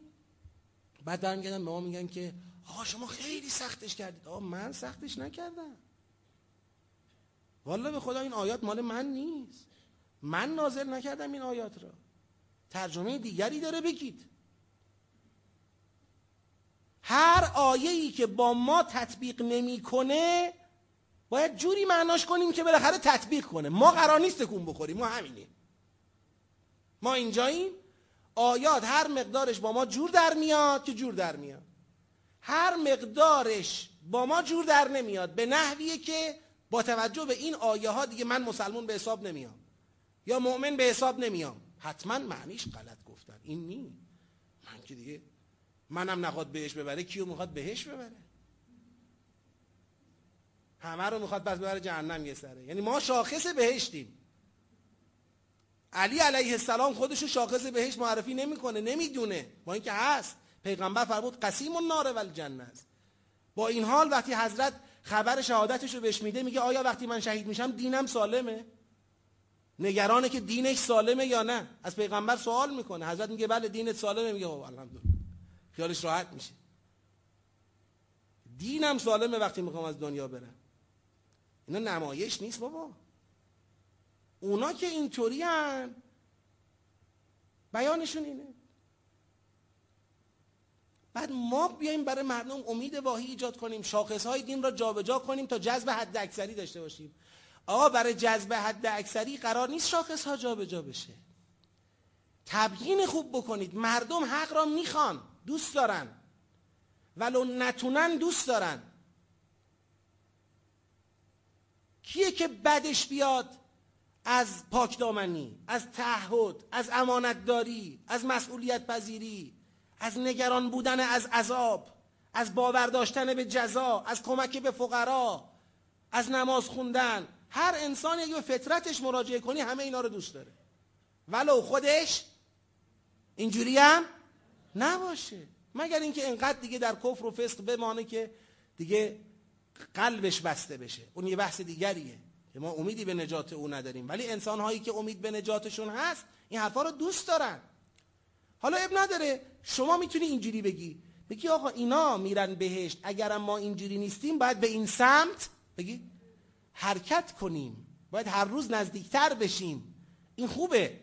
ناامید نباشیم. اگرم همه این هشتا صفت در ما نیست یا خیلی خوبش نیست، ما میتونیم کم کم به این سمت بریم. نزدیک بشیم. این خیلی خوبه. اما چون من میبینم من نمیتونم برم یا نمیخوام برم، اون هشتا را یه جورایی خلاصه ماسمالیش کنم، این خوب نیست. این رویکرد در مقابل قرآن رویکرد جالبی نیست. چون با این شاخص حزب اللهی بودن حزب اللهی خیلی کم میشه، پس ما یه شاخص خیلی گله گشادی درست کنیم که زیاد بشه. این چه فایده؟ این حزب اللهی زیادش به چه درد میخوره؟ شاخص سر جاش نگه داریم، مردم رو یه جورایی بکشیم به سمت حزب اللهی شدن. بیاریم تو گوده حزب اللهی شدن. میشه، مردم دوست دارن. بدانیم مردم دوست دارن. نترسیم. آقا، اصلا دوست ندارن اصلا اکثر مردم اگر شما دین و اونجوری که هست بگی نمیان. خب به من و شما چه؟ صد دفعه خدا به پیغمبرش گفته به تو چه؟ پیغمبر خداست، گفته تو چی کار داری؟ میان، نمیان، جذب میشن، نمیشن، میپذیرن، نمیپذیرن، تو چی کار داری؟ این به من مربوطه، تو بلاغ، تو بگو. نه، بگیم در میرن. خب برن. چیکار کنیم در میرن؟ خداوند برای جذب مردم التماس مردم نمیکنه.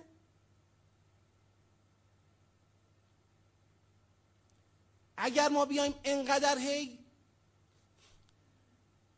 خلاصه توسعه بدیم توسعه بدیم که به قول خودمون میخوایم جذب بکنیم، جذب میکنیم، ولی به دردی اتفاقی نمیفته همونیم که بودیم.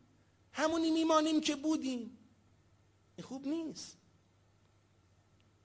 این خوب نیست تو بگذاریم ان ابراهیم همانا ابراهیم علیه السلام چرا اومد سراغ ابراهیم علیه السلام چون همین حضرت نه یهودی ها ابراهیم که با یهودی ها کار نداره همین حضراتی که الان حلال و حرام و جا جا کردن و یه جورایی میخوان اون رو به خدا نسبت بدن بگن خدا خودش گفته. حالا پیغمبر هرچی داره میگه، از پیغمبر قبول نمیکنن. هی تکیه به کی میکنن؟ ابراهیم علیه السلام. یا آقا ما ابراهیمی هستیم. دین ما ابراهیمیه. میدونید که مشرکان دین خود را چی میدونستن ابراهیمی میدانستند. اهل کتاب، خب مسیحی، یهودی، اهل کتاب هم سعی میکردن بگن ابراهیم مسیحی ابراهیم یهودی قرآن داره این مطالب را. یعنی یه جورایی یک قدر مشترکی بین همه بوده. مشرکان یه جوری میگفتن ما ابراهیمی هستیم. یهودی ها یه جوری سعی میکردن بگن ما ابراهیمی هستیم. مسیحی ها یه جوری سعی میکنن بگن ما ابراهیمی هستیم. خدا میخواد بگه بابا ابراهیمی واقعی کیه؟ پیغمبر مسلمونان. بی خود، انقدر خودتون رو به ابراهیم علیه السلام نسبت ندید. این معلومه تو همون زمانه که قرآن اومده، از همون زمان همه توافقی سر ابراهیم علیه السلام دارن. اما بحث اینه که کی هست؟ حالا ابراهیمی کیه؟ خدا میفرماید؟ ان ابراهیم کان امتا قانتا لله حنیفا. ابراهیم امتی بود حالا چرا میگه ابراهیم امتی بود؟ میخواد بگه ابراهیم و خود به خود هر کسی هم که به ابراهیم خودش رو چه میکنه؟ منتصب میکنه، باید این شاخص ها رو داشته باشه. امت ابراهیم چیه؟ امت ابراهیم اینه. کان امتا قانتا لله. قانت یعنی فرمان بردار در مقابل خدا فرمان بردار حنیفا، آری از هر گونه اعوجاج و کجی. حنیفا. ولم یک من المشرکین.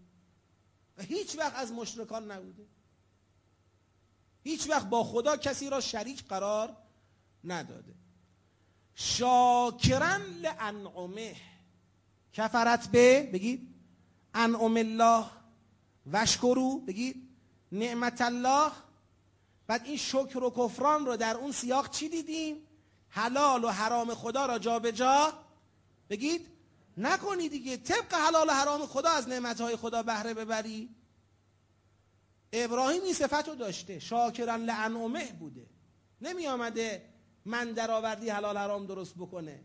از نعمت خدا خارج از چارچوب رضایت خدا استفاده بکنه. اجتباه چون قانت بوده. انحراف نداشته. مشرک نبوده. شاکر بوده. خدا هم او را برگزیده. و هداه الى صراط مستقیم و او را به راهی مستقیم، به صراطی مستقیم هدایت کرده. و آتیناه فی الدنیا حسنه، چون اینجوری بوده در دنیا از حسنه و نیکویی برخوردار شده، ما بهش عطا کردیم. و انه فی الاخرت لمن الصالحین، و همانا او در آخرت هم از صالحان و شایستگان. تو دنیا برخوردار از حسنه الهی و در آخرت هم در زمره صالحان و شایستگان. این شاخص ها شاخص های ابراهیمی بودن. اگه هر که قانته فرمان بردار در مقابل خداست، از انحرافات دوری میکنه، مشرک نیست شاکره این مثل حضرت ابراهیم برگزیده است، هدایت شده است. حالا یک کسی در حد ابراهیم علیه السلام کسانی هم در حد اقتدا به او هستند و از حسنه در دنیا برخورداره و در آخرت از صالحان شمرده میشه. ثم اوحینا الیک، سپس به تو وحی کردیم. ان تبع ملت ابراهیم. وحی کردیم که تو هم تابع کی باش؟ آین و روش ابراهیم. یعنی پیغمبر، تو معمور شدی به چی؟ به ابراهیمی بودن. میخواد بگه ابراهیمی حقیقی در این زمان کیه؟ پیغمبره که ما بهش وحی کردیم، تابع ملت ابراهیم باش. حنیفا هیچ جور انحرافی رو هم نپذیر، دقیقا تابع ملت ابراهیم و ما کان من المشرکین. و ابراهیم هم از مشرکان نبوده. ابراهیم هم از کجی و هم از انحراف مبرا بوده، هم جزء مشرکان نبوده. تو تابع این ملت باش.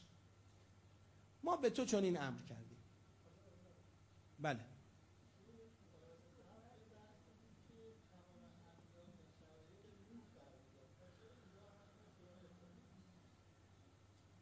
ابراهیم علیه السلام نسبت به حضرت نوح علیه السلام رابطهش با حضرت نوح شیعه بودنه.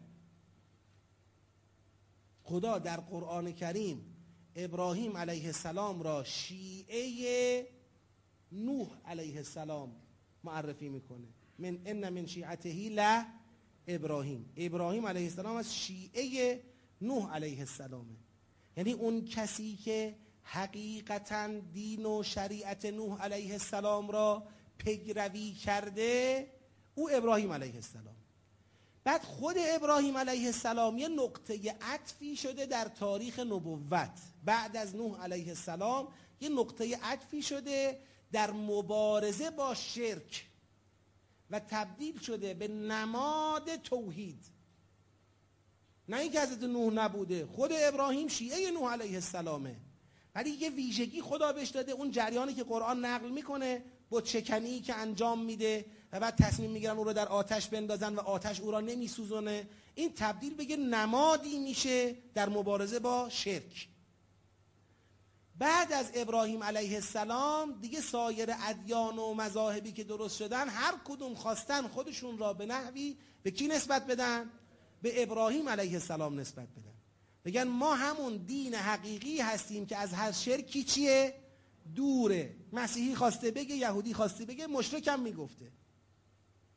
خداوند آمده مشخص کرده که نه، ابراهیمی حقیقی که واقعا شرک را زدوده و از شرک دوری کرده مشرک نمیشه. ابراهیمی حقیقی پیغمبر خداست که بر اساس وحی الهی یعنی قرآن مکلف شده به تبعیت از آین کی؟ ابراهیم علیه السلام. ما در جای دیگر قرآن هم داریم، ف که خداوند به پیغمبر میگه اقتدا کن به هدایت انبیای الهی که سردسته هدایت انبیای الهی از ابراهیمه. این یه وقت تو ذهنتون مسئله هم ایجاد نکنه که یعنی پیغمبر خدا آیا شأنش از ابراهیم علیه السلام پایین تره؟ نه، پیغمبر خدا شأنش قطعا از همه انبیا بالاتره. ولی خود چطور حضرت ابراهیم شیعه حضرت نوحه پیغمبر خدا هم شیعه حضرت ابراهیمه.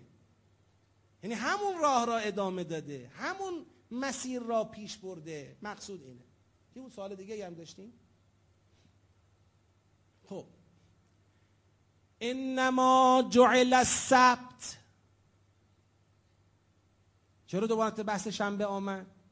یه شبهه دیگه بازم درباره کیاس درباره یهودیاست خب، حالا اون نمیدونم دنبه ها و اینا رو حل کردی. شنبه چیه؟ شنبه چیه که یهودیا تو روز شنبه تعطیل میکنن، کسب و کار نباید داشته باشن، فلان. شما که میگی حرام فقط ایناست، بقیه حلال است و چه هست اینا، شنبه پس چی چیه؟ که اینا حق ندارن برن استفاده کنن، از نعمت های الهی رزق و روزی دنبال کار و کسب و کار برن. شنبه چیه؟ اینم یادتون باشه. حالا توی پرانتز نمیدونم گفتن چقدر صلاح باشه. یهودی ها شنبه حق ندارن دنبال کسب و کار باشن. حالا مشخصا بحث چی بوده؟ سید ماهی بوده که خداوند ممنوع کرد براشون و باز یه امتحانی شد و تو اون امتحان هم شکست خوردند و چه اینا بمانه. ولی ما تو فرهنگ اسلام روز تعطیل، روزی که حرام باشه کسب و کار نداریم. بله، ما از نظر کراهت داریم در روز آشورا این کار رو نکنید. خوب نیست کسی بره دنبال رزق مادیش مثلا در روز آشورا اونم در حد کراهت. بله؟ نه آ، تو بخت نماز جمعه، نه روز جمعه. ما روز جمعه رو به عنوان تعطیل در اسلام نداریم. روز جمعه اتفاقا روز اجتماع مسلمینه. خیلی هم طبیعیه که وقتی اجتماع مسلمین یک جایی باشه، بالاخره عبادتشون رو انجام میدن، در حاشیهش کسب و کارن. میتونه اتفاق بیفته. هیچ من این نداره ما. این که حالا ما هم به دنیا نگاه کردیم و یه روز رو تعطیل کردیم، حالا نمیدونم چجوریه این جا داره که روش فکر بشه. انما بعضیا میگن نه، تعطیل نیست. ما میخوایم به امورات خانواده برسیم. این خوبه. این خوبه که انسان بالاخره در هفته روزی رو، ساعاتی رو معین بکنه برای بعضی امورات شخصی خودش، بعضی امورات مربوط به خانواده خودش. این حتما چیز خوبیه. یه وقت بچه ها رو میخواد ببره طبیعت، یه وقت نمیدونم استراحتی لازمه. اینو ما نمیخوایم باش مخالفت بکنیم. اما رو اینم نباید اسم تعطیل گذاشت. تعطیل ما نداریم. چه تعطیلی یه روز در هفته هیچی. اگر تعطیلی بوده، بر اونا بوده. انما جعل السبت على الذين اختلفوا فيه همانا شنبه جعل شد بر کسانی که در اون اختلاف کردند. حالا در اون اختلاف کردند جای تعمل داره که اختلاف در چی؟ اختلاف کردند در شنبه، میشه گفت. اختلاف کردند در شنبه به این معنا که اون تکلیفی که در شنبه باید انجامش میدادن یعنی ترک سید اونجا از اون تکلیف الهی مسیر خودشون را جدا کردند، اختلاف کردند. مثل اینکه پشت کردند به اون تکلیفی که داشتند. میشه هم گفت که این اختلاف کردن در چی اختلاف کردن؟ درباره ابراهیم علیه السلام. یعنی در پیروی حقیقی از ابراهیم علیه السلام اختلاف کردند حالا بنده خودم هنوز انتخاب نکردم. فعلا هم تو این جلسه نمیخوام ببندم پرونده شو انشالله بازم در دور بعدی اینو قطعی تر بهتون عرض میکنم انشالله انما جعل السبت على الذين اختلفوا فيه و ان ربک لیحکم بینهم یوم القیامت فیما کانوا فیه یختلفون و همانا پروردگار تو قطعا حکم میکند بین اونها در روز قیامت در اون چیزی که درباره اون با هم چه کردن اختلاف کردن که حالا این اختلاف کردن گفتم میتونه بحث شنبه باشه، اصلا در تکلیف الهی که در شنبه باید انجام میدادن. شنبه بر اونها ثبت شد. جعل شد. اینم یه چیز اختصاصی مربوط به یهود بود. یه چیزی که قرار باشد همه به اون پایبند باشن. همه فکر کنن در روز شنبه کسب و کار اشکال داره. دنبال رزق الهی رفتن اشکال داره. همچین چیزی وجود ندارد. در حقیقت ببینید تو فضایی که پیغمبر گرامی اسلام میخواد حلال و حرام را محدود کنه به آنچه که قرآن فرموده یه چالشی وجود داره برای پذیرش این مسئله. اون چالش اینه که خب به هر حال یهودیا اینا هم کتاب آسمانی داشتن. این حلال و حرام پیغمبر چرا یه جاهایی با حلال و حرام اونا تطبیق ندارد؟ آیا این تطبیق نداشتن؟ این نشان دهنده اینه که پیغمبر پس در تبیین این حلال و حرام خیلی دقیق نیست، مشکل داره، مسئله داره. یا نه یه دلایل خاصی وجود داشته برای بعضی از حرام ها درباره یهود. شبیه این مسئله ها رو ما در سوره ماعده هم داریم. در سوره ماعده در واقع یهودی ها تبدیل شده بودن به یه شاخصی برای امت مسلمان. یه جاهایی که بعضی از احکام دین با بعضی از آموزه های یهود مطابقت نداشت، مسئله سازی میشد. خود یهودی هم برای این مسئله سازی سرمایه گذاری میکردن. که آقا این کتاب آسمانی دیگه. اینم حکم الله چطور شده حکم الله شما با حکم الله ما فرق داره؟ لذا لازم بوده که توی مقاطعی خداوند بعضی از این تفاوت ها را چیکار کنه؟ توضیح بده برای مردم، باز بکنه. اگر میگید ما میگیم حلال و حرام فقط اینیه که پیغمبر میگه، این منافاتی با بعضی از حرام ها که در کتاب های آسمانی قبلی بوده نداره. اونها فلسفه خودشو داشته. ادعو از اینجا به بعد مثل اینکه سوره میخواد تو مسیر پایانی خودش، جنبندی خودش قرار بگیره. پیغمبر، دعوت کن به راه پروردگارت. ادعو الى سبیل ربک. دعوت کن به راه پروردگارت. بالحکمت. با حکمت. حکمت علمی است با همه جانب نگری. یعنی از روی دانش، دانشی که جوانب را میسنجه، با سنجش جوانب مسئله دعوت به سوی پروردگار کن. یه وقت کسی یه چیزی رو میدونه. تبلیغ هم میکنه بدون اینکه جوانبش را بسنجه، تدارک بکنه مقدماتش رو فراهم کنه مؤخراتش رو فراهم بکنه، پشتیبانی کنه از مسئله. اون دعوت دعوت بالحکمه نیست. بالحکمه دعوت کردن یعنی هم داری دانشت رو منتقل میکنی، هم مقدمات و مؤخراتش رو توجه میکنی ابعادش رو توجه میکنی.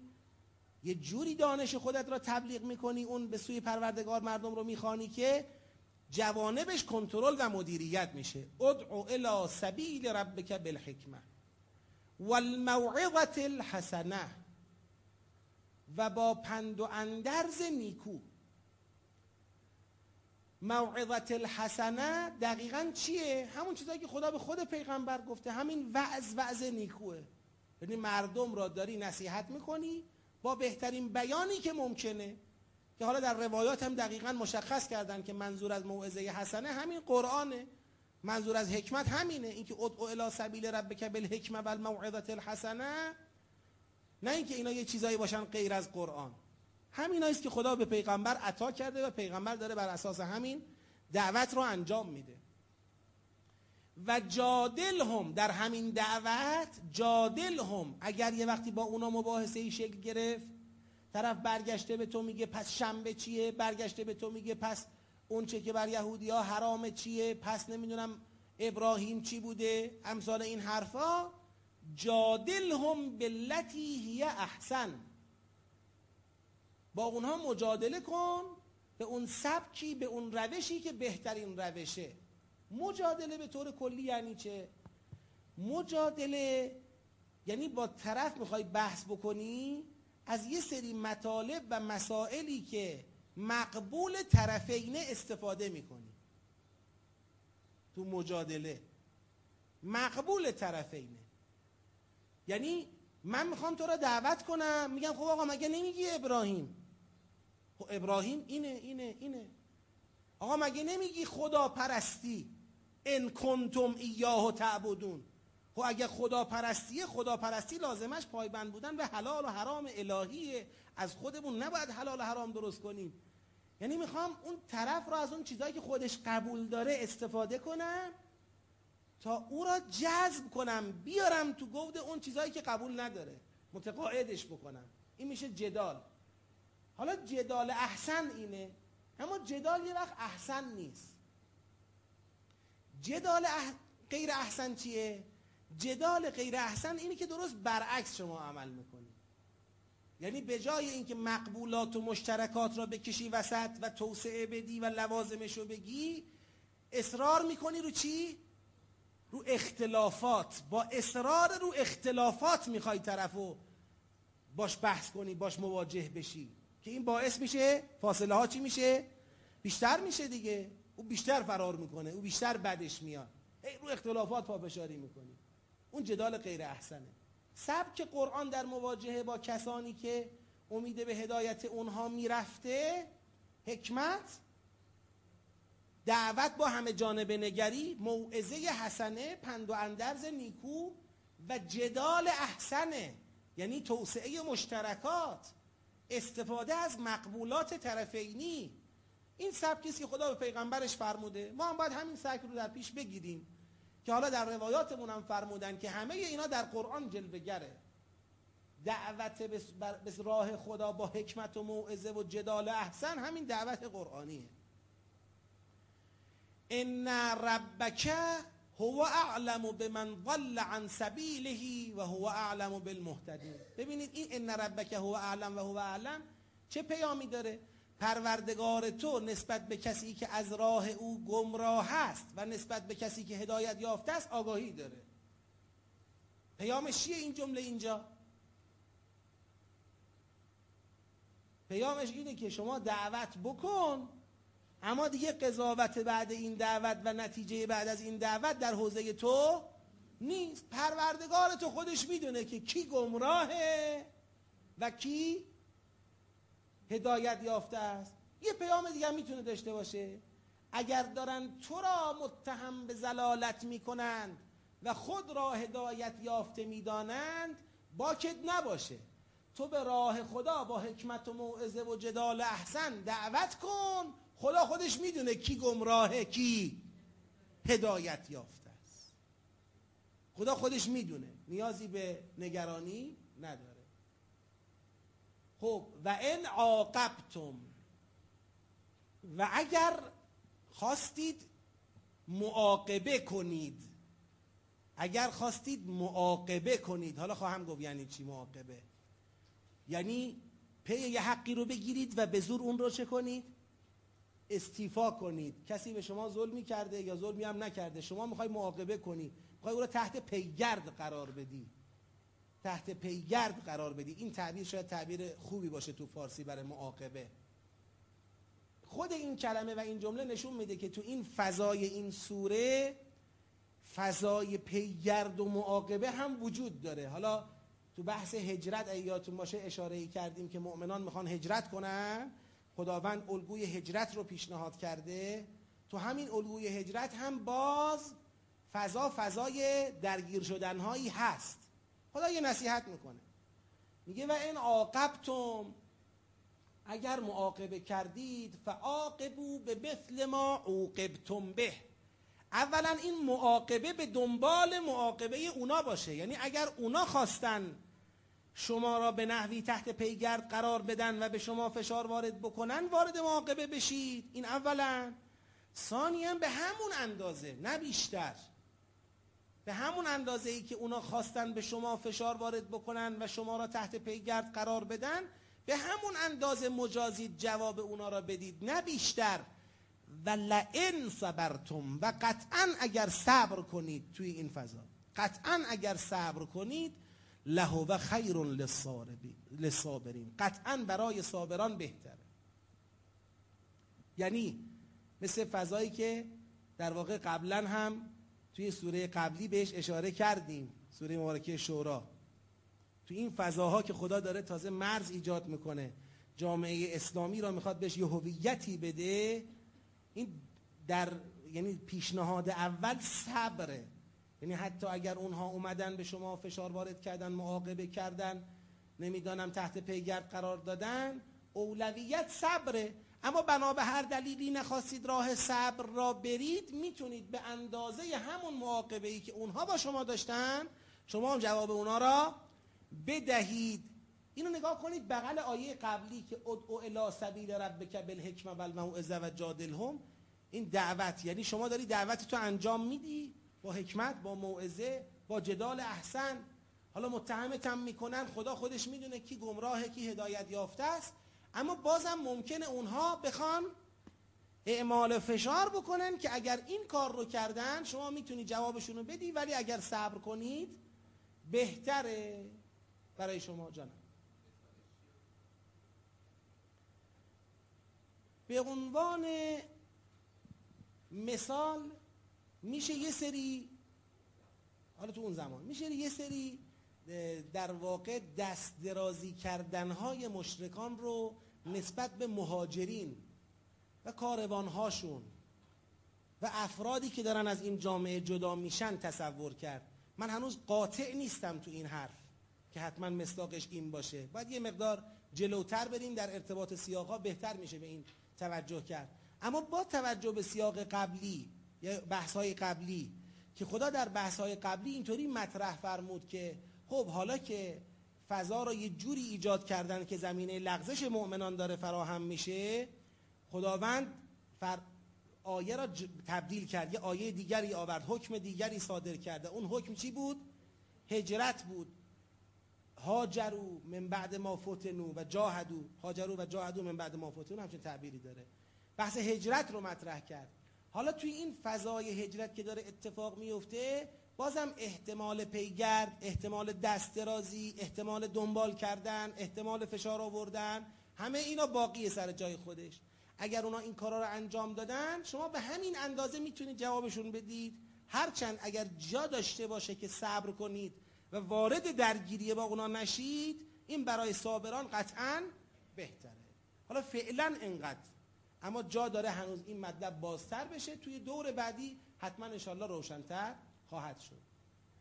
وصبر و ما صبرک الا بالله.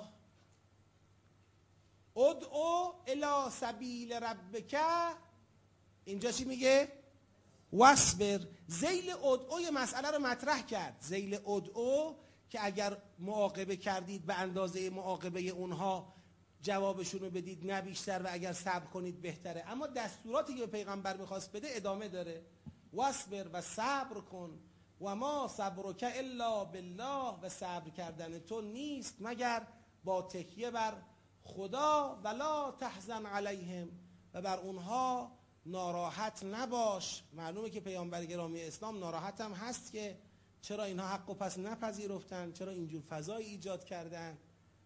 مقاومت از خودشون نشون دادن ولا تحزن علیهم و بر اونها محزون نباش. ولا تکو فی ضیق مما یمکرون و از آنچه مکر میکنند، اینا دارن با مکر با تو مواجه میشند. تو احساس تنگی، احساس تنگنا نکن. میخواد بگه ما حامی تو هستیم تو این وضعیتی که پیش آمده. تو را تنها نمیگذاریم. ولا تکو فی ضیق مما یمکرون ان الله مع الذین اتقوا والذین هم محسنون. همانا الله، اینم تعلیل همون وصبره، تعلیل لا تحزنه تعلیل لا تکو فی ضیق مما یمکرونه. چرا صبر کن؟ چرا ناراحت نباش؟ چرا در تنگنا قرار نگیر از مکری که اونها دارن؟ چون ان الله مع الذین اتقوا، چون خداوند با متقین است که تو از اونهایی والذین هم محسنون. و با کسانی که ایشان نیکوکارانند اگه کسی در مسیر تقوا و نیکوکاری حرکت میکنه، قطعا خدا با او هست. خب، صدق الله العلی العظیم. یه سلواتی ختم بفرمایید.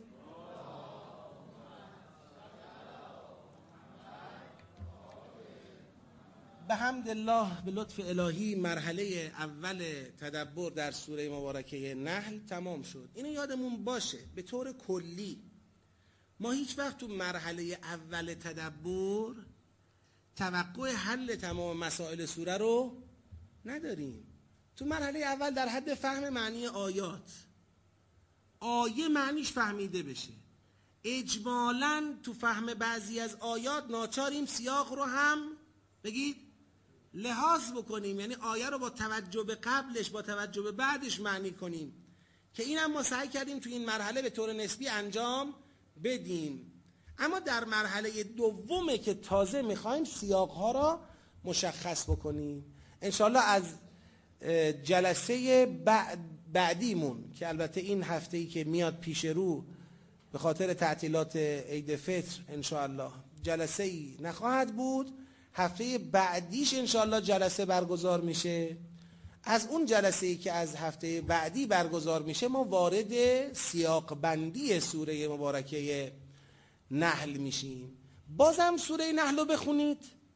اما از این به بعد روی کردتون در خوندن سوره نحل تشخیص شروع و پایان سیاق ها باشه. میخوایم ساختار سوره رو کشف بکنیم. تو این مرحله هم باز همه مسائل حل نمیشه. ما سیاق ها را تشخیص میدیم، زمین مباحثمون را میخوایم مشخص بکنیم. ما کجاها میخوایم مباحثه کنیم؟ سر و ته سخن را در بیاریم. بگیم آیه یک تا کجا؟ بعدا کدوم دسته؟ همینطور به ترتیب. باز تو مرحله بعدی میخوایم جمعبندی کنیم. باز هم همه مسائل اونجا حل نمیشه. تو جمعبندی هم همه مسائل حل نمیشه. جمعبندی سیاق ها ما زمانی که انشاءالله سیاق ها را جمعبندی کردیم آمدیم دنبال ارتباط سیاق ها اونجا میرسیم انشاءالله به یه استقراری درباره سوره مبارکه نحل. پس به خواست خدا، از جلسه آینده که دو هفته بعد برگزار خواهد شد، بحث سیاق بندی شروع میشه. خواهران و برادران تلاش بکنن انشاءالله توی این مرحله با پیش مطالعه کافی، با مباحثه کافی سیاق بندی های علامه رو ببینید. جزوه الحمدلله در اختیارتون قرار میگیره. استدلال های علامه رو تو سیاق بندی هاشون ببینید. خودتون اگر پیشنهادی داشتید، غیر از اونچه علامه فرمودن، با دلیل به پیشنهاد برسید. ما هم سعی میکنیم انشالله به حسب ظرفیت جلسه بحث سیاق بندی رو استدلالی جلو ببریم. انشالله خدای بزرگ، طاعات و عبادات شما و ما را مورد قبول خودش قرار داده باشه. توفیق استفاده حد اکثری از روزهای باقی مانده از ماه رمضان رو به ما عطا بکنه و توصیه حقیر اینه انشاءالله در روز پایان ماه مبارک رمضان اگر فرصتی کردی، دعای 45 سوره مبار... دعای 45 صحیفه سجادیه از امام سجاد علیه السلام در وداع با ماه رمضان را بخونید. اگرم همش رو نتونستید، فرازهایی رو حتما بخونید انشاءالله. چون خروج ما را از ماه رمضان خروجی معنادار میکنه. یعنی صرفا این نمیشه که خب بله ماه رمضان هم تموم شد. حیف شد، تموم شد. همین نه. خیلی دقیق حضرت موشکافانه روشن میکنه که از چی داریم فاصله میگیریم و باید چگونه فاصله بگیریم. اون ریزکاری های حضور ما را در ماه رمضان موشکافانه بیان میکنن جهت تعجیل در فرج پرشکوه امام زمان علیه السلام، شادی قلب نازنین اون حضرت، سلامتی وجود مقدسش صلوات ختم کنید.